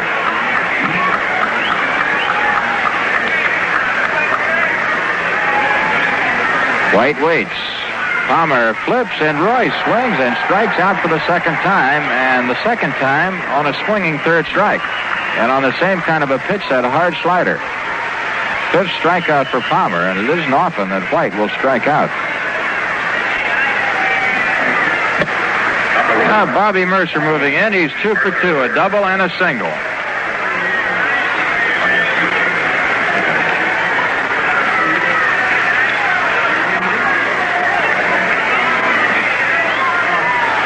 Murcer from the left side waiting, deep in the box. Curve is over the head of Bobby for ball two. We missed the first pitch. Actually, we were looking at White's strikeout record for the year. It now stands at 47.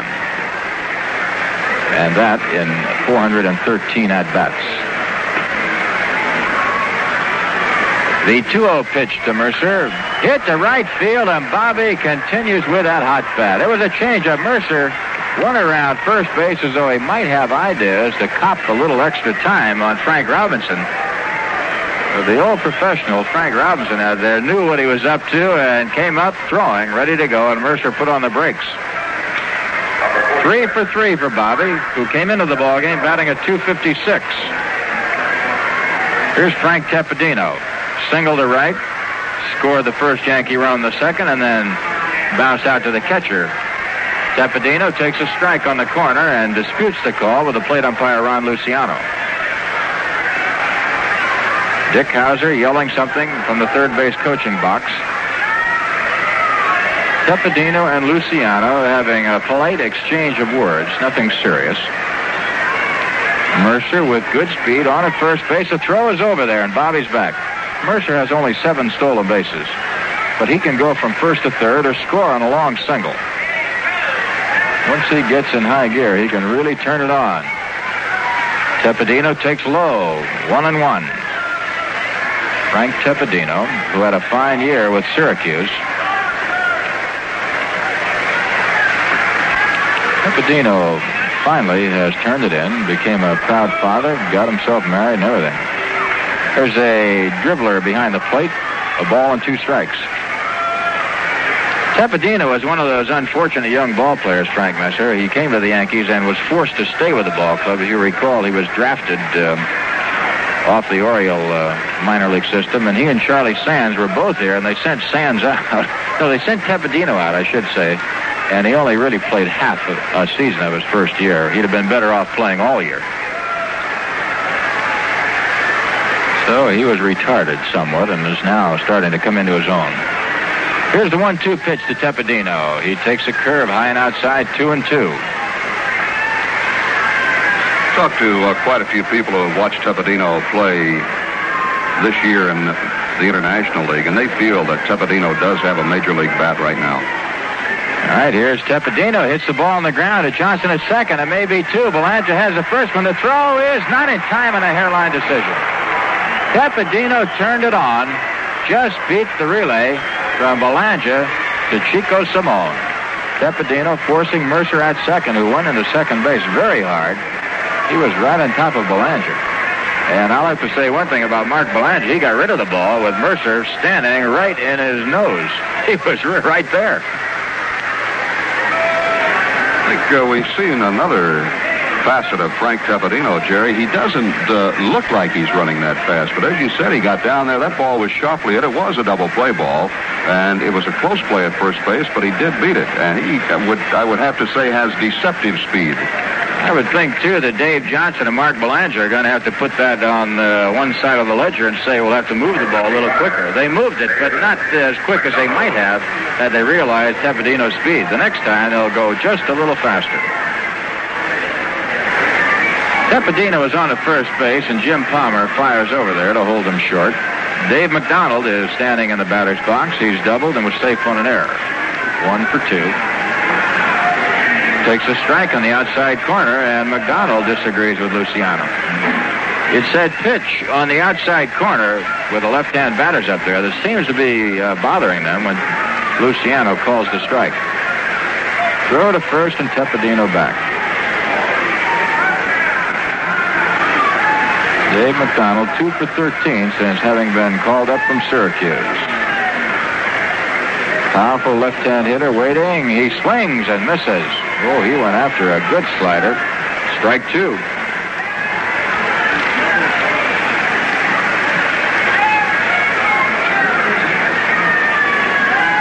No balls, two strikes. Palmer getting the side from Etchebarren. He's at the belt, kicks, delivers, and McDonald goes after the curve, and he's out of there. Sixth strikeout for Jim Palmer. For the Yankees in the sixth inning, no runs, a base hit, and one man left. And the score after five and a half, the Orioles continue to lead by a score of three to two. Ladies, it's sewing machine sellout days at Sears. Now through Saturday, you can actually buy a brand new Kenmore Zigzag console sewing machine for Sears' incredibly low sellout price of only $56. Now, I'm going to repeat that so that you could be certain you heard it correctly.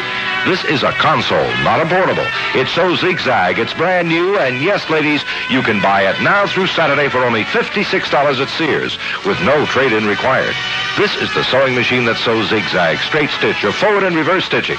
It sews on buttons and makes buttonholes. It mends base, darns, appliques, embroiders, and even monograms.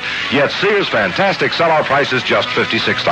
That's right, just $56 for a new Kenmore zigzag console sewing machine with the features you want most. And that's the full price, not a down payment. And at Sears, satisfaction's guaranteed your money back. Use Sears' easy payment plan. Ladies, it's sewing machine sellout days at Sears, just in time to sew a new fall wardrobe. But hurry, sale ends Saturday at Sears in Colonie Center, Amsterdam and Schenectady. So we're going into the last half of the sixth inning, and for the Baltimore Orioles, Dave Johnson, Andy and Chico Salmon coming up against Mike Kekich. Baltimore three, Yankees two. The Yankees have five hits, the Orioles have four. Baltimore made one error.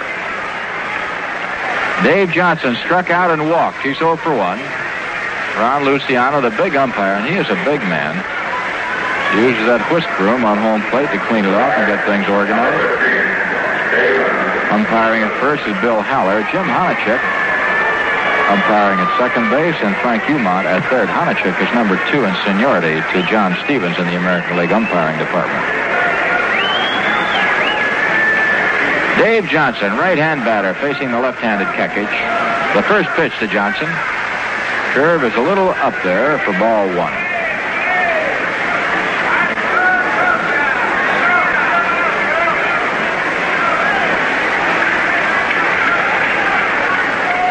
Kekich once again. Outside, two balls, no strikes. We'll bring you up to date on all the scores right after this half inning. Some important games going on in the American and in the National League, mostly in the National. There's a high fastball over the head of Dave Johnson, 3 and 0. Kekich got himself in trouble when the Orioles scored their three runs in the third inning with a couple of base on balls. Yankees are trailing by a run, 3 to 2. The 3-0 pitch drops right in there to Dave Johnson. Three balls, one strike. On deck, Andy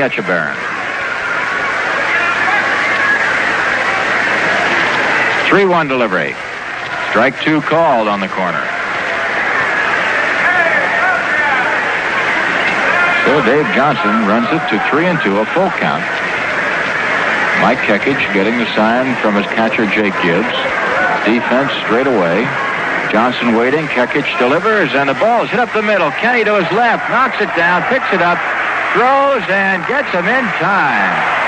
Jerry Kenney actually knocked the ball down, went to a knee, actually rode by the ball. The momentum carried him there. Recovered in time to get the very heavy-footed Dave Johnson. Dave Johnson isn't going to beat out too many base hits in his career, if any. He really doesn't run too well. Just looking at Kenney down there, he's flexing that arm. Uh, he didn't have uh, much of a chance to set. Everything he had on that throw came just from the arm. Right, Frank Messer. Here's Andy Etchebarren, who's one for two, struck out and singled, and drove in two runs. He's been the difference so far. He takes strike one. Etchebarren singled with the bases loaded in the third to drive in Blair and Brooks Robinson. The one strike pitch goes after the change. he missed that a foot.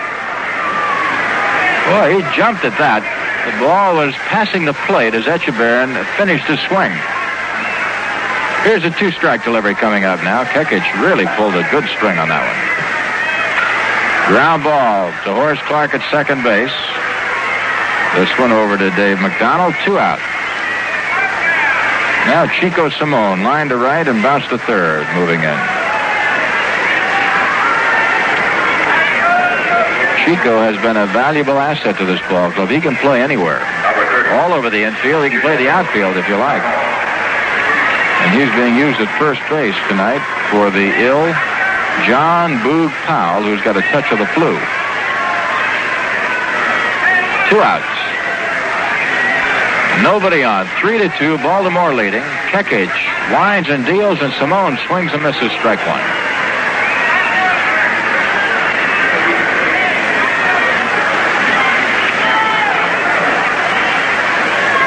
Chico from the right side, wearing uniform number 30. Waiting. Here's the pitch by Kekich. The changeup is bunted down to third base side foul. Oh, doctor, I'll tell you, had that ball been fair, Salmon would have been standing at first base before anybody got to the ball. Beautiful bunt, but it drifted foul by about four feet. The placement was a little to the left, but the distance was excellent. Just taking a look out there in the Oriole uh, bullpen dugout area, and I count 11 players out there. You think they called up a few pitchers at the end of the season? You can bet on it. Although they can adjust their pitching staff any which way they see with that 18 and a half game lead.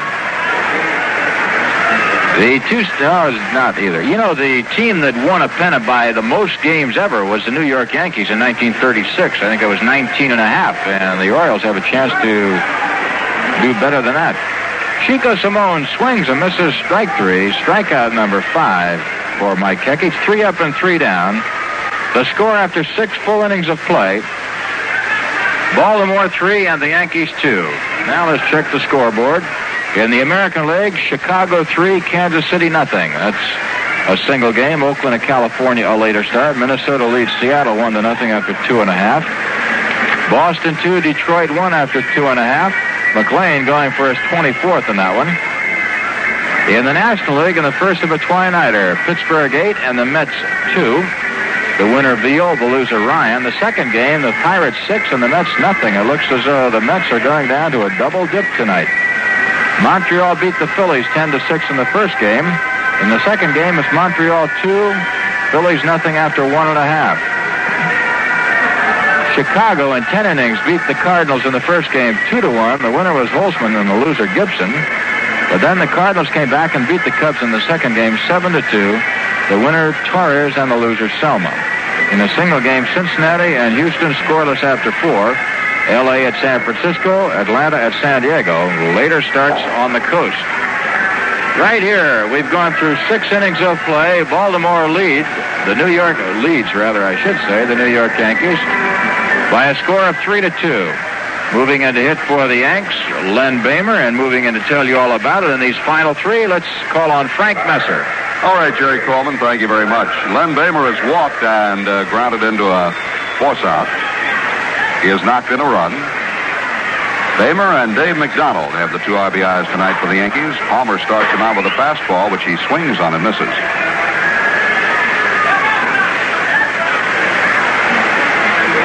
No balls, one strike. Palmer brings it in again, and this time it is bunted, and it is right. He runs into the ball in fair territory, says plate umpire Luciano. We'll have another argument. Luciano has called Boehmer out, and Elston Howard is putting on a violent argument, and now Ralph Houk gets between Howard and Luciano. So again, Luciano is the object of the wrath of the Yankees. Houk wants and Howard want Luciano to do is to ask first base umpire Bill Haller. And Luciano is saying, evidently in effect, I called it and that's the way it goes. And now Haller walks down, steps in between Luciano and Houk. Luciano has ruled Boehmer out for running into the ball in fair territory, and now Bill Haller, without being asked, has come down and reversed the call, and now Earl Weaver will come out and uh, argue a little bit, and so does Andy Etchebarren. Well, you got to give Bill Haller credit for that, uh, Frank. He knew Luciano was in trouble, and sometimes an umpire will get a little stubborn and not ask for help. But Haller realized that Luciano did need help, and now Weaver has a good argument because if the plate umpire doesn't ask one of the umpires, very seldom do the umpires come in and change the call. If they ask for help, they get it. But if they don't ask for it, a lot of times the umpires on base don't volunteer. But Earl Weaver, you got to give him credit. Here his team has sewed up the American League Eastern Division. And yet, a game that normally would not mean anything to Weaver and the Orioles, and he's arguing like it's a World Series game or it meant the pennant. Well, I think Earl Weaver would like to uh, get in the record books with this team and uh, join the likes of, uh, well, Joe McCarthy and Al Lopez, who had uh, such uh, great regular seasons. Al Lopez managed his club to the 111 wins. And Joe McCarthy had the 36 Yankees that won the pennant by the widest margin, I guess, of any team in the American League. So Weaver is still carrying on his argument. Frank Umont walks away from it, and Weaver is talking primarily to Jim Honochick, who You know, is the umpire-in-chief of this group. Right, Frank. You know, I don't believe there's anything in the rule book that will substantiate Weaver's argument. In other words, if an umpire wants to help another umpire, I think he can. Well, to go over the play again, the way Luciano saw it, Boehmer ran into his batted ball or butted ball in fair territory, which would, that being the case, make him out. Bill Haller ruled that evidently that Boehmer ran into it in foul territory while it was a foul ball, which keeps him alive at the plate with no balls, two strikes. So Palmer again to Len Boehmer. Here's the pitch. Boehmer pops it up into right field. Frank Robinson comes in under it. Waiting, glove up, makes the catch, and Boehmer is retired.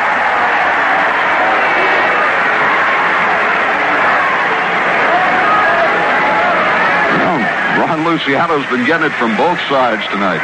That's for sure. He has had an off night. Umpires have them occasionally, and Ron's just having one of those bad nights. Jake Gibbs has popped up to second and flied to center. 0 for 2. Swings on the first pitch, ground ball, and it gets through on the right field base hit. Salmon going to his right could not reach it.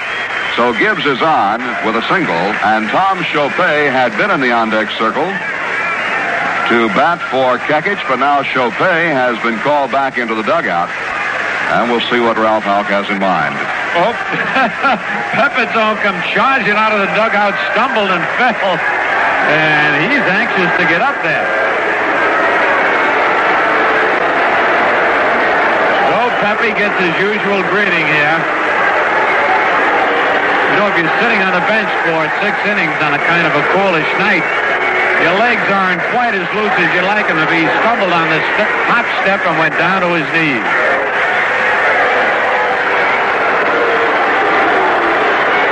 You mean, Phil, when things go wrong, they can really go wrong. That's for sure. Well, maybe Joe will slip the slump right here. Batting for Kekich. Shopay, incidentally, was not announced into the ball game. The pitch to Pepitone, high and outside, ball one.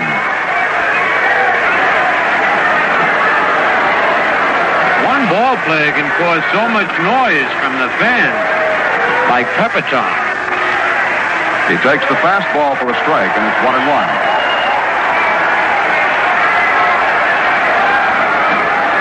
Phil, this is Moose night here, but I haven't heard any Moose calls yet. I wouldn't know what one sounded like, Frank, if I heard it. 1-1 pitch to Pepitone. He fouls this one back. It will be on the netting and out of play. Well, missed the netting and went down into the seats. Just flicked the edge of it. One ball and two strikes. With Pepitone up there, the first baseman, Chico Salmon, is playing behind the runner, Jake Gibbs. In other words, not holding him tight to the bag, but protecting the line against the base hit. The stretch by Jim Palmer, the one-two pitch. Pepitone hits it on the ground. It's going to be into left field, base hit. Gibbs will stop at second base. So Pepitone goes the opposite way with two strikes on him and goes for the base hit. I think the last three hits Pepitone has had have all been in left field. That could very well be. He hasn't had too many. Pepitone, for most of the year, just up there swinging away. But you're right, Phil. In the last uh, few times up, he has been uh, shortening up a bit. Horace Clarke, with runners at first and second, takes the curve for a ball. Marcelino Lopez, a left-hander, begins throwing in the Oriole bullpen. Palmer to the set and the pitch. Clarke swings and misses on the fastball to strike one and one.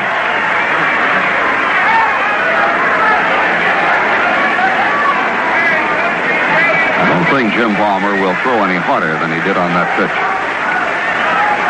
He sets, kicks, and deals, and this one is hit in the air foul off the third base side. It's headed for the seats and out of play.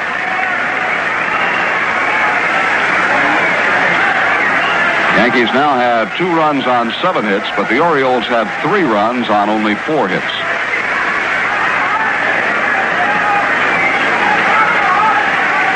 Gene Michael has come out on deck.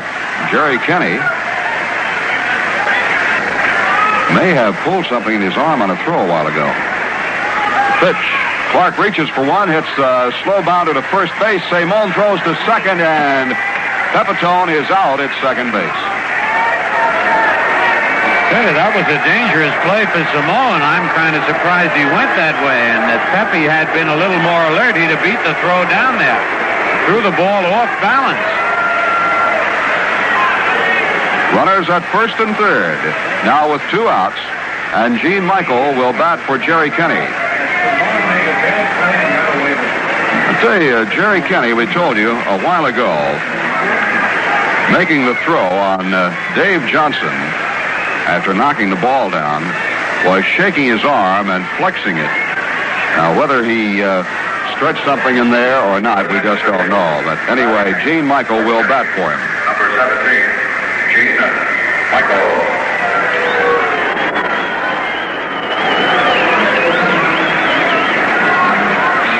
Gene Michael, hitting 272.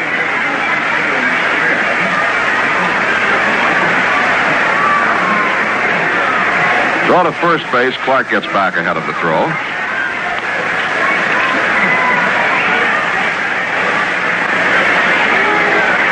Gibbs at third. Clarke at first. Fastball is low. To Michael ball one.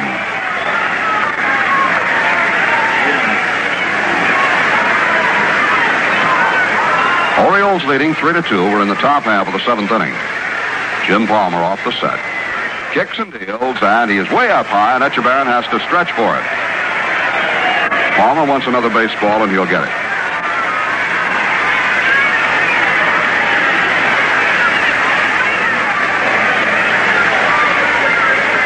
The Yankees have had base runners in five of the seven innings.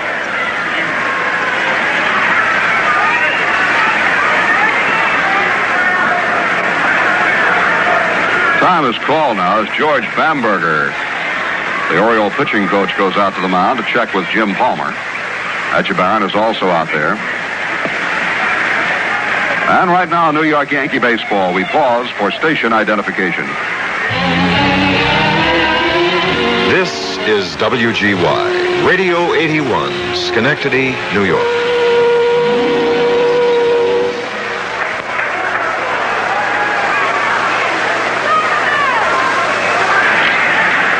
Two balls and no strikes to Gene Michael. Palmer stays in the ball game, kicks and deals, and Michael check swing fouls one back.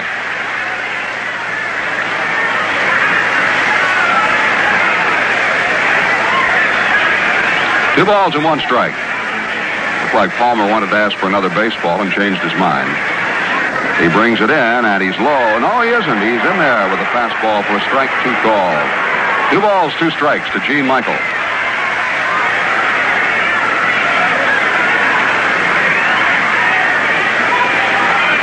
There are two outs, runners at first and third. The infield is deep. The pitch coming. Michael hits it on the ground at third. One hop by Brooks Robinson. He throws to Johnson at second to force Clarke, and the side is retired. For the Yankees in the seventh, no runs, two hits. There were no Oriole errors, and two men are left on. And now at the end of six and a half, it is still Baltimore three and New York two. The young man fresh out of college, the established business executive, the housewife, and the career girl all have something in common. They're customers of Ted Pepper, the Chrysler Plymouth Imperial dealer that makes car buying worthwhile. Eight acres of pepperality is your assurance of instant selection, no matter what style or color or price range you're looking for. Cost of living and taxes may go up, but the Ted Pepper down payment is still down. It's so low, we dare not tell you how low it is, but if you can afford the down payment on any car, you can afford a new Chrysler, Plymouth, or Imperial from Ted Pepper. Go Pepperality. See the dealer who thinks young. Ted Pepper is conveniently located in Latham, Route 9, one mile south of the Circle. Easy to reach from anywhere in the Capital District and only minutes off Exit 5 of the Northway. Remember, Ted Pepper sells automobiles like nobody else.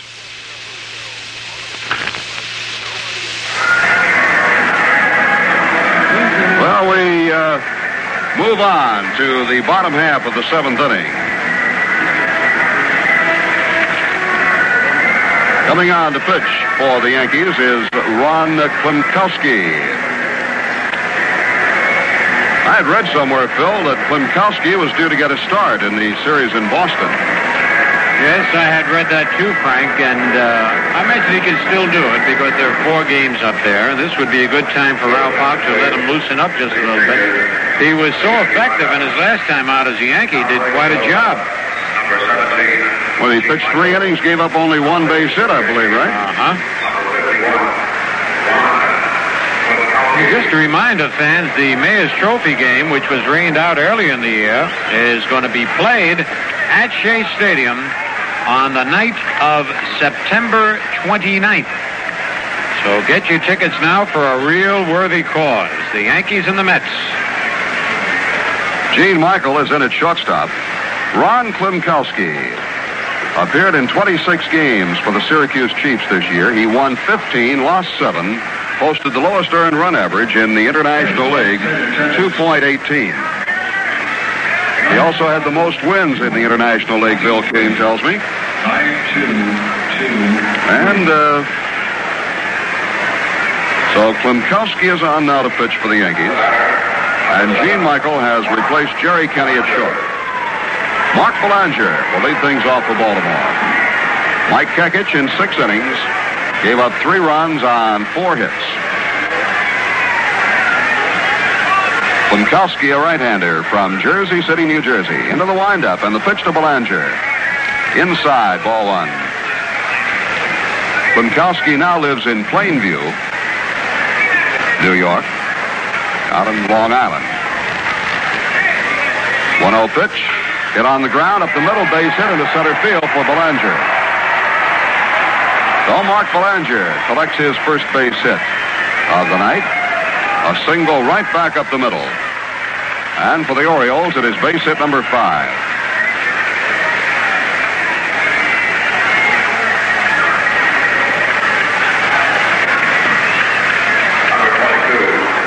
Kekich struck out five, and he walked three. Two of those three walks hurt him, though, in the third inning. Throw to first base, not in time. Belanger gets back.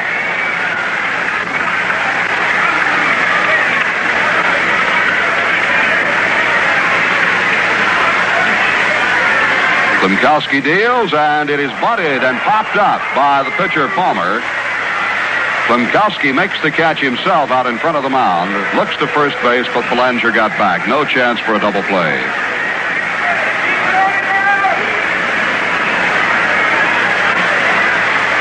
One out, and here is Don Buford. Buford is one for three, and he scored a run. The Orioles got all three of their runs in the third inning. Dave Johnson drew a walk with the bases loaded to force in one run. Then Andy Etchebarren, the catcher, followed with a two-run single to left field.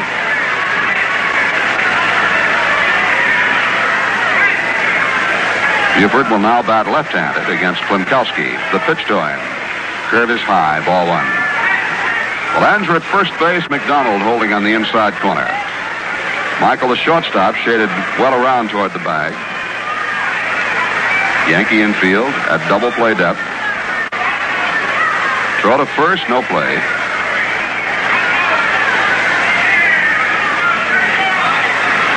Murcer and White play Buford to pull, and so does the right fielder Tepedino. There goes Belanger. The pitch is hit through the hole in the right field base hit. Belanger around second on his way to third, and he'll be in there standing with no play. Tepedino's throw comes into Horace Clarke, so the hit and run is executed perfectly. And the Orioles have runners at the corners with only one out.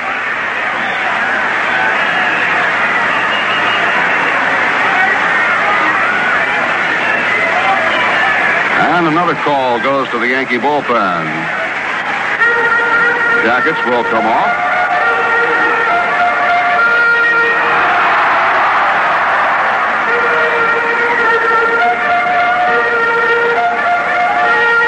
Steve Hamilton will begin loosening up. Paul Blair, the batter, two for three. A double in the first inning, a single in the third, and a fly ball caught by Murcer at the fence in straightaway center field in the fifth inning. Infield back at double play depth. And the pitch to Blair. Strike one is called. See Blair stepping back, talking to Luciano. It almost looked like Klimkowski balked that time. He's got that hesitation when he kicks that left leg up, kind of a jerky motion, and then stops the knee.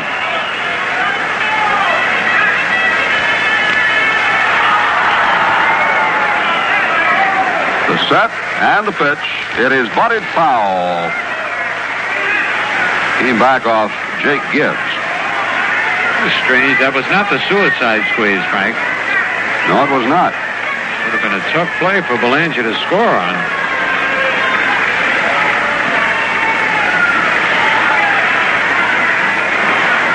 No balls and two strikes to Blair.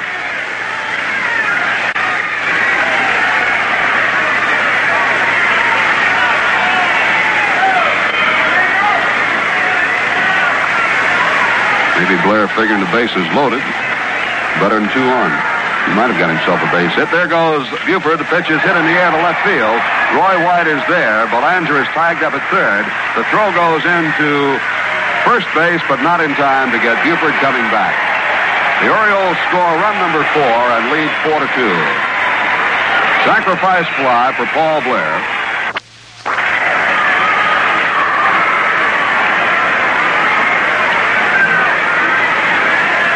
That now gives Blair 73 runs batted in. Frank Robinson, the batter.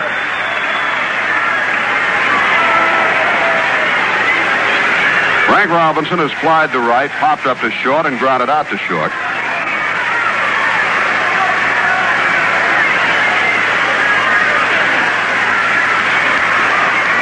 Klimkowski turns a curveball loose that is bounced foul off the third base side and fielded neatly by the third base coach, Billy Hunter.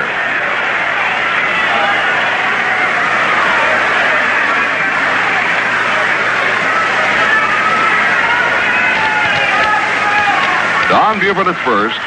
Two outs and a run across. Orioles leading 4 to 2 here in the bottom half of the seventh inning.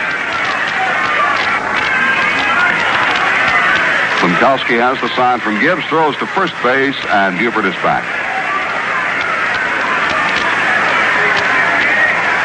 Buford has 16 stolen bases.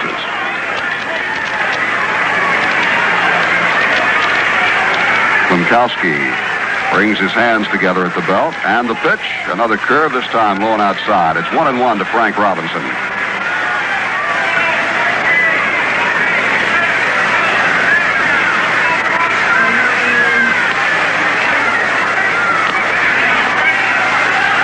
Frank Robinson has been in a bit of a slump of late.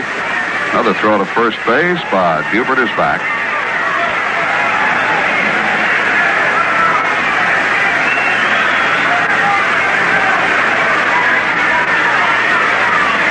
One-one pitch, and Gibbs calls for a pitch out, but Buford was not going.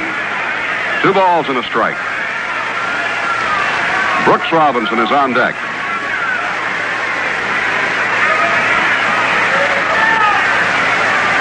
Ron Klimkowski, 6'2", 190 pounds. There goes Buford. The pitch is hit in the air to center field. Bobby Murcer is under it, waiting for it to come down. Glove up, makes the catch, and the side is retired. The Orioles score one run on two hits. There were no Yankee errors and a man left. And at the end of seven full innings of play, it is now Baltimore four and the Yankees two. We asked Ralph Probosco of West Orange, New Jersey, what he looks for in a beer. And what did he say? Smoothness, that's what. And when we asked Ernest Dickinson of Norwich, Connecticut, he said it too. Smoothness. We got the same answer from Arnold Bloom of Jamaica, New York, and Ronald Gordon of New Brunswick, New Jersey. They all like a smooth tasting beer. And when they all took part in that big 1969 beer taste test, they picked Piel. So did lots of other beer drinkers.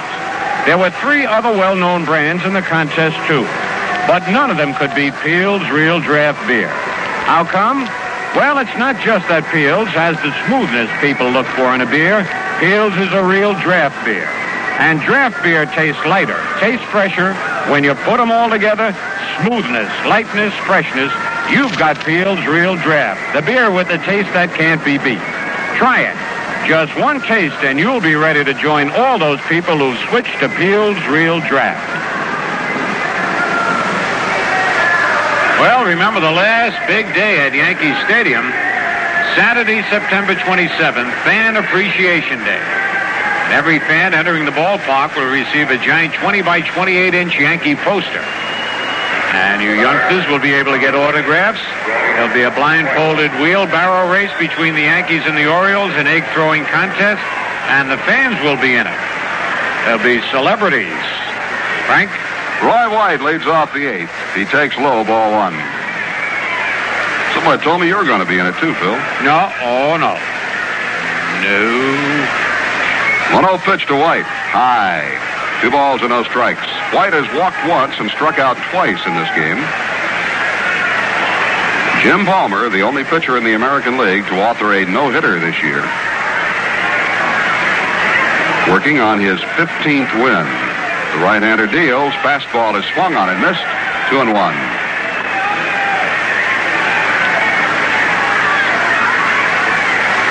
The center fielder, Paul Blair, shades Roy White to the right field side. Ball three is outside, and Palmer is behind three and one.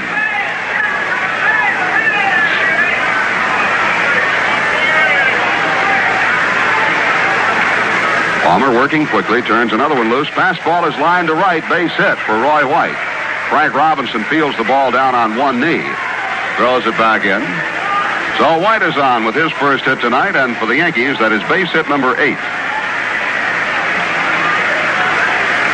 Bobby Murcer moves in. He is three for three. This is the seventh time this year Murcer has had three hits in a ball game. If he gets his fourth, it will be a first for him. He has two singles and a double. Palmer's pitch, outside, ball one. Murcer has scored one run. Yankees think he scored two. But it won't go down in the record books because he was called out at the plate by Luciano, who ruled he did not touch the plate when he slid in. Andy Etchebarren has gone to the mound to talk to Jim Palmer. Oriole bullpen is still operating. Looks like they have a right-hander and a left-hander up and throwing now.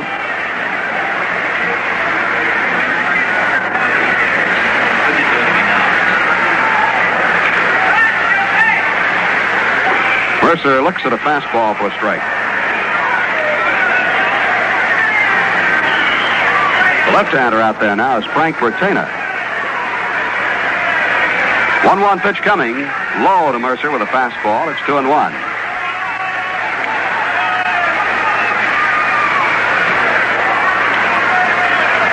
We got two left-handers. Pete Richert throwing too. 2-1 pitch. Murcer pops it up. On the third base side, Brooks Robinson after it, now in foul territory under it, and makes the catch. So Bobby Murcer is retired on a high foul fly ball to Brooks Robinson. One out, and Frank Tepedino steps in.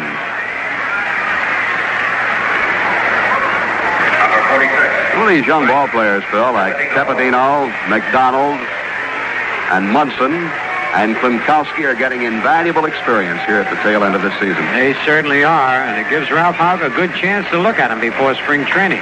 Tepedino hits a fly ball to center field straight away. Paul Blair is back under it, makes the catch. Two down. That ball was well hit, but to straightaway center in this ballpark, it is 410 feet. Blair did not use up all of it, but he was well back there. Number 55. Two away, and here's Dave McDonald. He drove in the Yankees' first run in the second inning with a double to left center field. He reached on an error in the fourth and struck out in the sixth.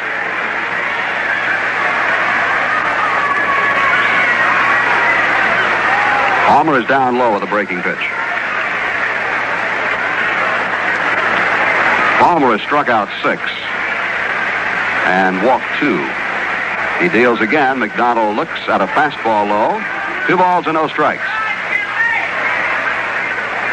Palmer swinging his arm around, flexing it, and looks over toward the Oriole dugout. Palmer has been suffering of late with a bad back. 2 nothing pitch. Fastball is lined out into center field. It's going to be in for a base hit. Roy White stops at second base as Blair gets to the ball quickly. And McDonald has his second hit of the ball game. The Yankees have runners at first and second.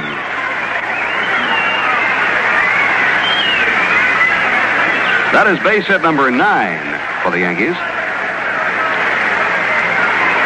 And it brings up Len Boehmer. Boehmer has walked, grounded into a force play on which a run scored, and flied to right field. So Boehmer is 0 for 2 with an RBI. White at second, McDonald at first.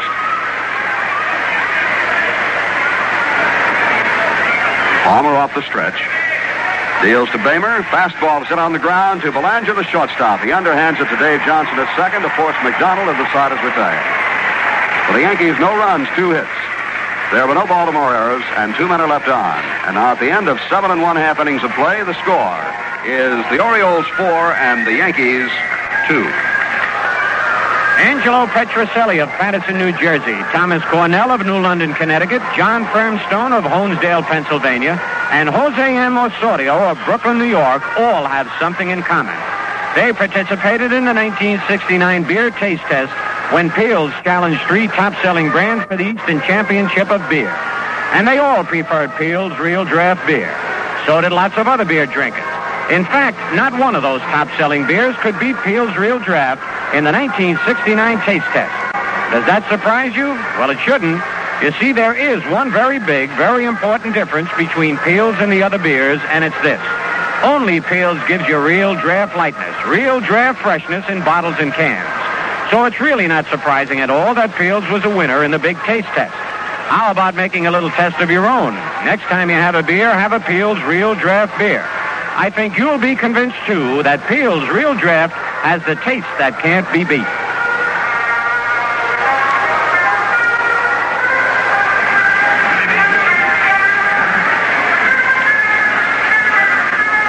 All right, we go to the bottom half of the eighth inning. Total show the Orioles with four runs, six hits, one error. The Yankees two runs, nine hits, and no errors.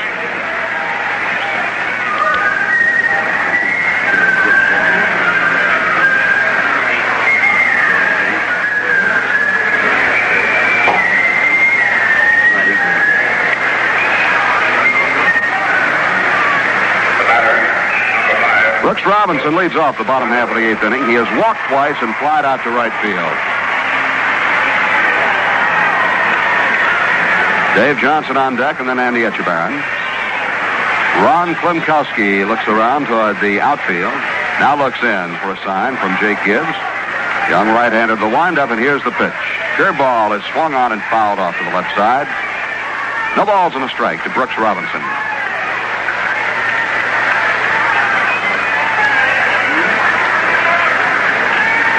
Although hitting but 233 coming into this game, Brooks Robinson has driven in 82 runs. One strike pitch. Curveball is fouled again to the left side, and this one goes into the Oriole dugout.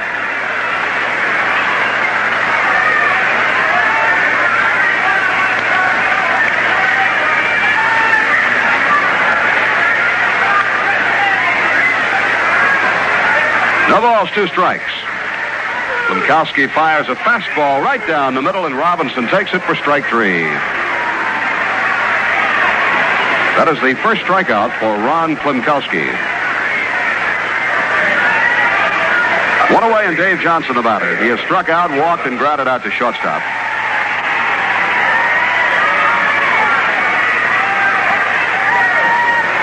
When Johnson walked in the third inning, the bases were loaded, so he was credited with a run batted in. He looks at a pitch low, ball one. Minnesota leads Seattle 2 0 at the end of four. White Sox four, and the Kansas City Royals nothing, end of six. Curve. Curve is over but low. Bounces away from Jake Gibbs behind him. He retrieves it, keeps it in play.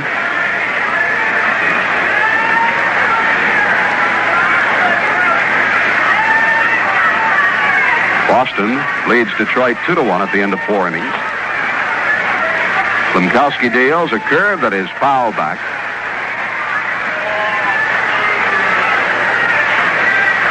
Two balls and a strike to Dave Johnson.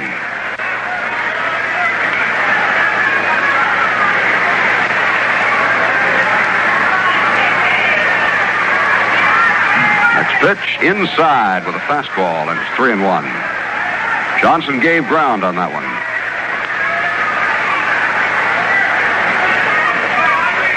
Orioles lead the Yankees 4 to 2 here in the bottom half of the eighth inning. Ron Klimkowski rocks and deals. Johnson hits a ground ball to third, trapped by Boehmer on a short hop. His throw to first base is in plenty of time. Two outs. The batter will be Andy Etchebarren.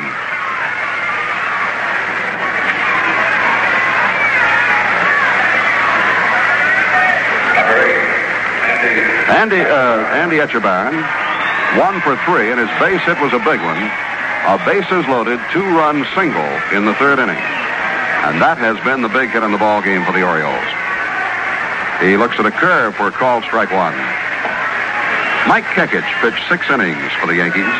Gave up three runs, four hits, walked three, struck out five. Klimkowski working in his second inning. He deals. Curve that's hit in the air to right center field. Bobby Murcer racing over to his left. He's under it. Makes the catch, and the side is retired. Klimkowski gets the Orioles one, two, three in the eighth inning. Nothing across, and at the end of eight, the score is Baltimore four and New York two. You know, lots of people go along drinking one beer and thinking it's just the greatest until someone comes along and shows them something better. That's what happened to Robert Jordan of Jackson Heights, New York, Raymond Church of Uncasville, Connecticut, and Gerald Leonard of Newark, New Jersey, and Bruce Thomas of Brooklyn. All of them have been regular drinkers of the biggest selling beer in the New York area. All of them participated in the big 1969 beer taste test. They tasted their regular beer without knowing it, and they tasted Piels Real Draft, both in unmarked glasses. And you know what? They all preferred Piel. And the other top-selling beers in that dramatic taste test couldn't beat Piels either. Piels is a real draft beer, and draft beer tastes fresher and lighter. Just one taste is all it takes sometimes to convince people that Piels is better than their beer. Convince yourself. Put Piels Real Draft to the test today and enjoy the taste that can't be beat.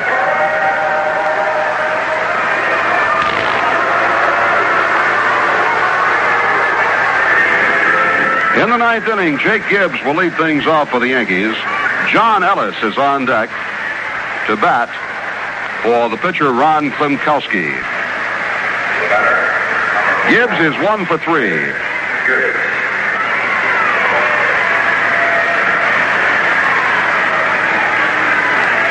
Jim Palmer into the windup. The first pitch to Gibbs. Curve is hit foul off his foot. Ball rolls down the first baseline in fair territory, but it's a foul ball. It hit Gibbs on the foot. Checked for shoe polish by first base umpire Bill Haller, who takes it out of play. No balls and a strike to Jake Gibbs. Looks like it got him on the right foot. Jake is favoring it just a bit right now.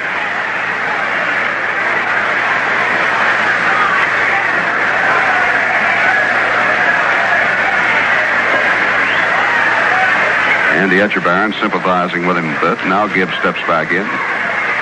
One strike pitch to him. Blown outside. A ball, one and one. Orioles are leading, four to two. Palmer works quickly, brings a fastball in for a strike, and it's one ball, two strikes to Jake Gibbs.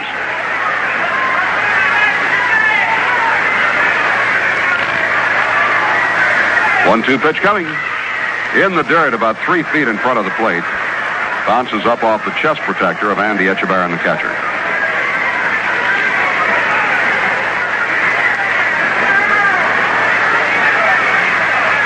You're wondering about Thurman Munson. He is with his military unit for the weekend, as is Stan Bahnsen.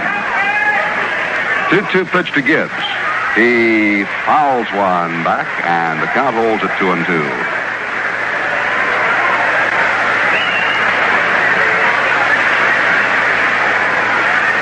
Short series here in Baltimore. Two games, this one tonight, one tomorrow afternoon, starting at 2.15. 2-2 pitch coming to Gibbs, and he fouls another one back, this time off the chest protector of the plate umpire, Ronnie Luciano.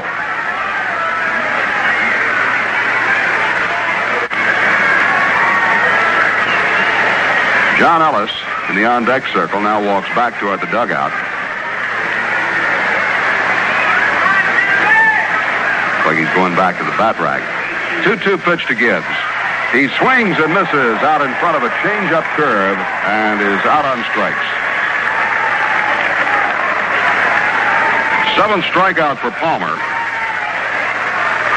And now John Ellis will bat for the pitcher, Ron Klimkowski.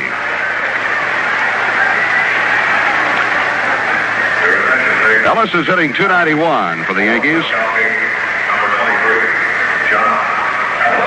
Won last night's game with a two-run single. He's two for three as a pinch hitter. Palmer's first pitch to him. Fastball is swung on and missed. And what a cut he took. Strike one.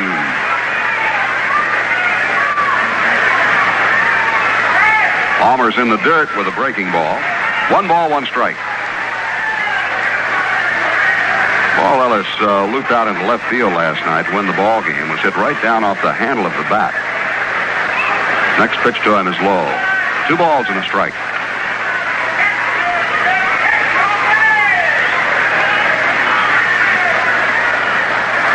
John very strong. 2-1 pitch. He pops it foul coming back out of play.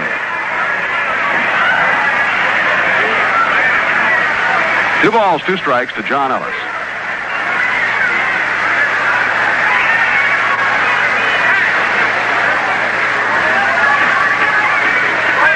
Boston-Detroit game is now in the fifth inning. The Red Sox leading two to one.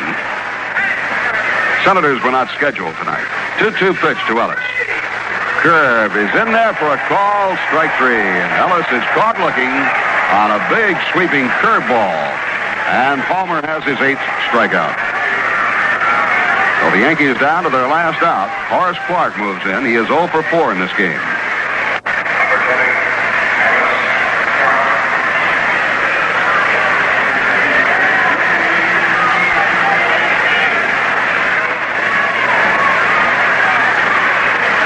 Kicks and deals, and Clarke fouls it back up the screen. Strike one.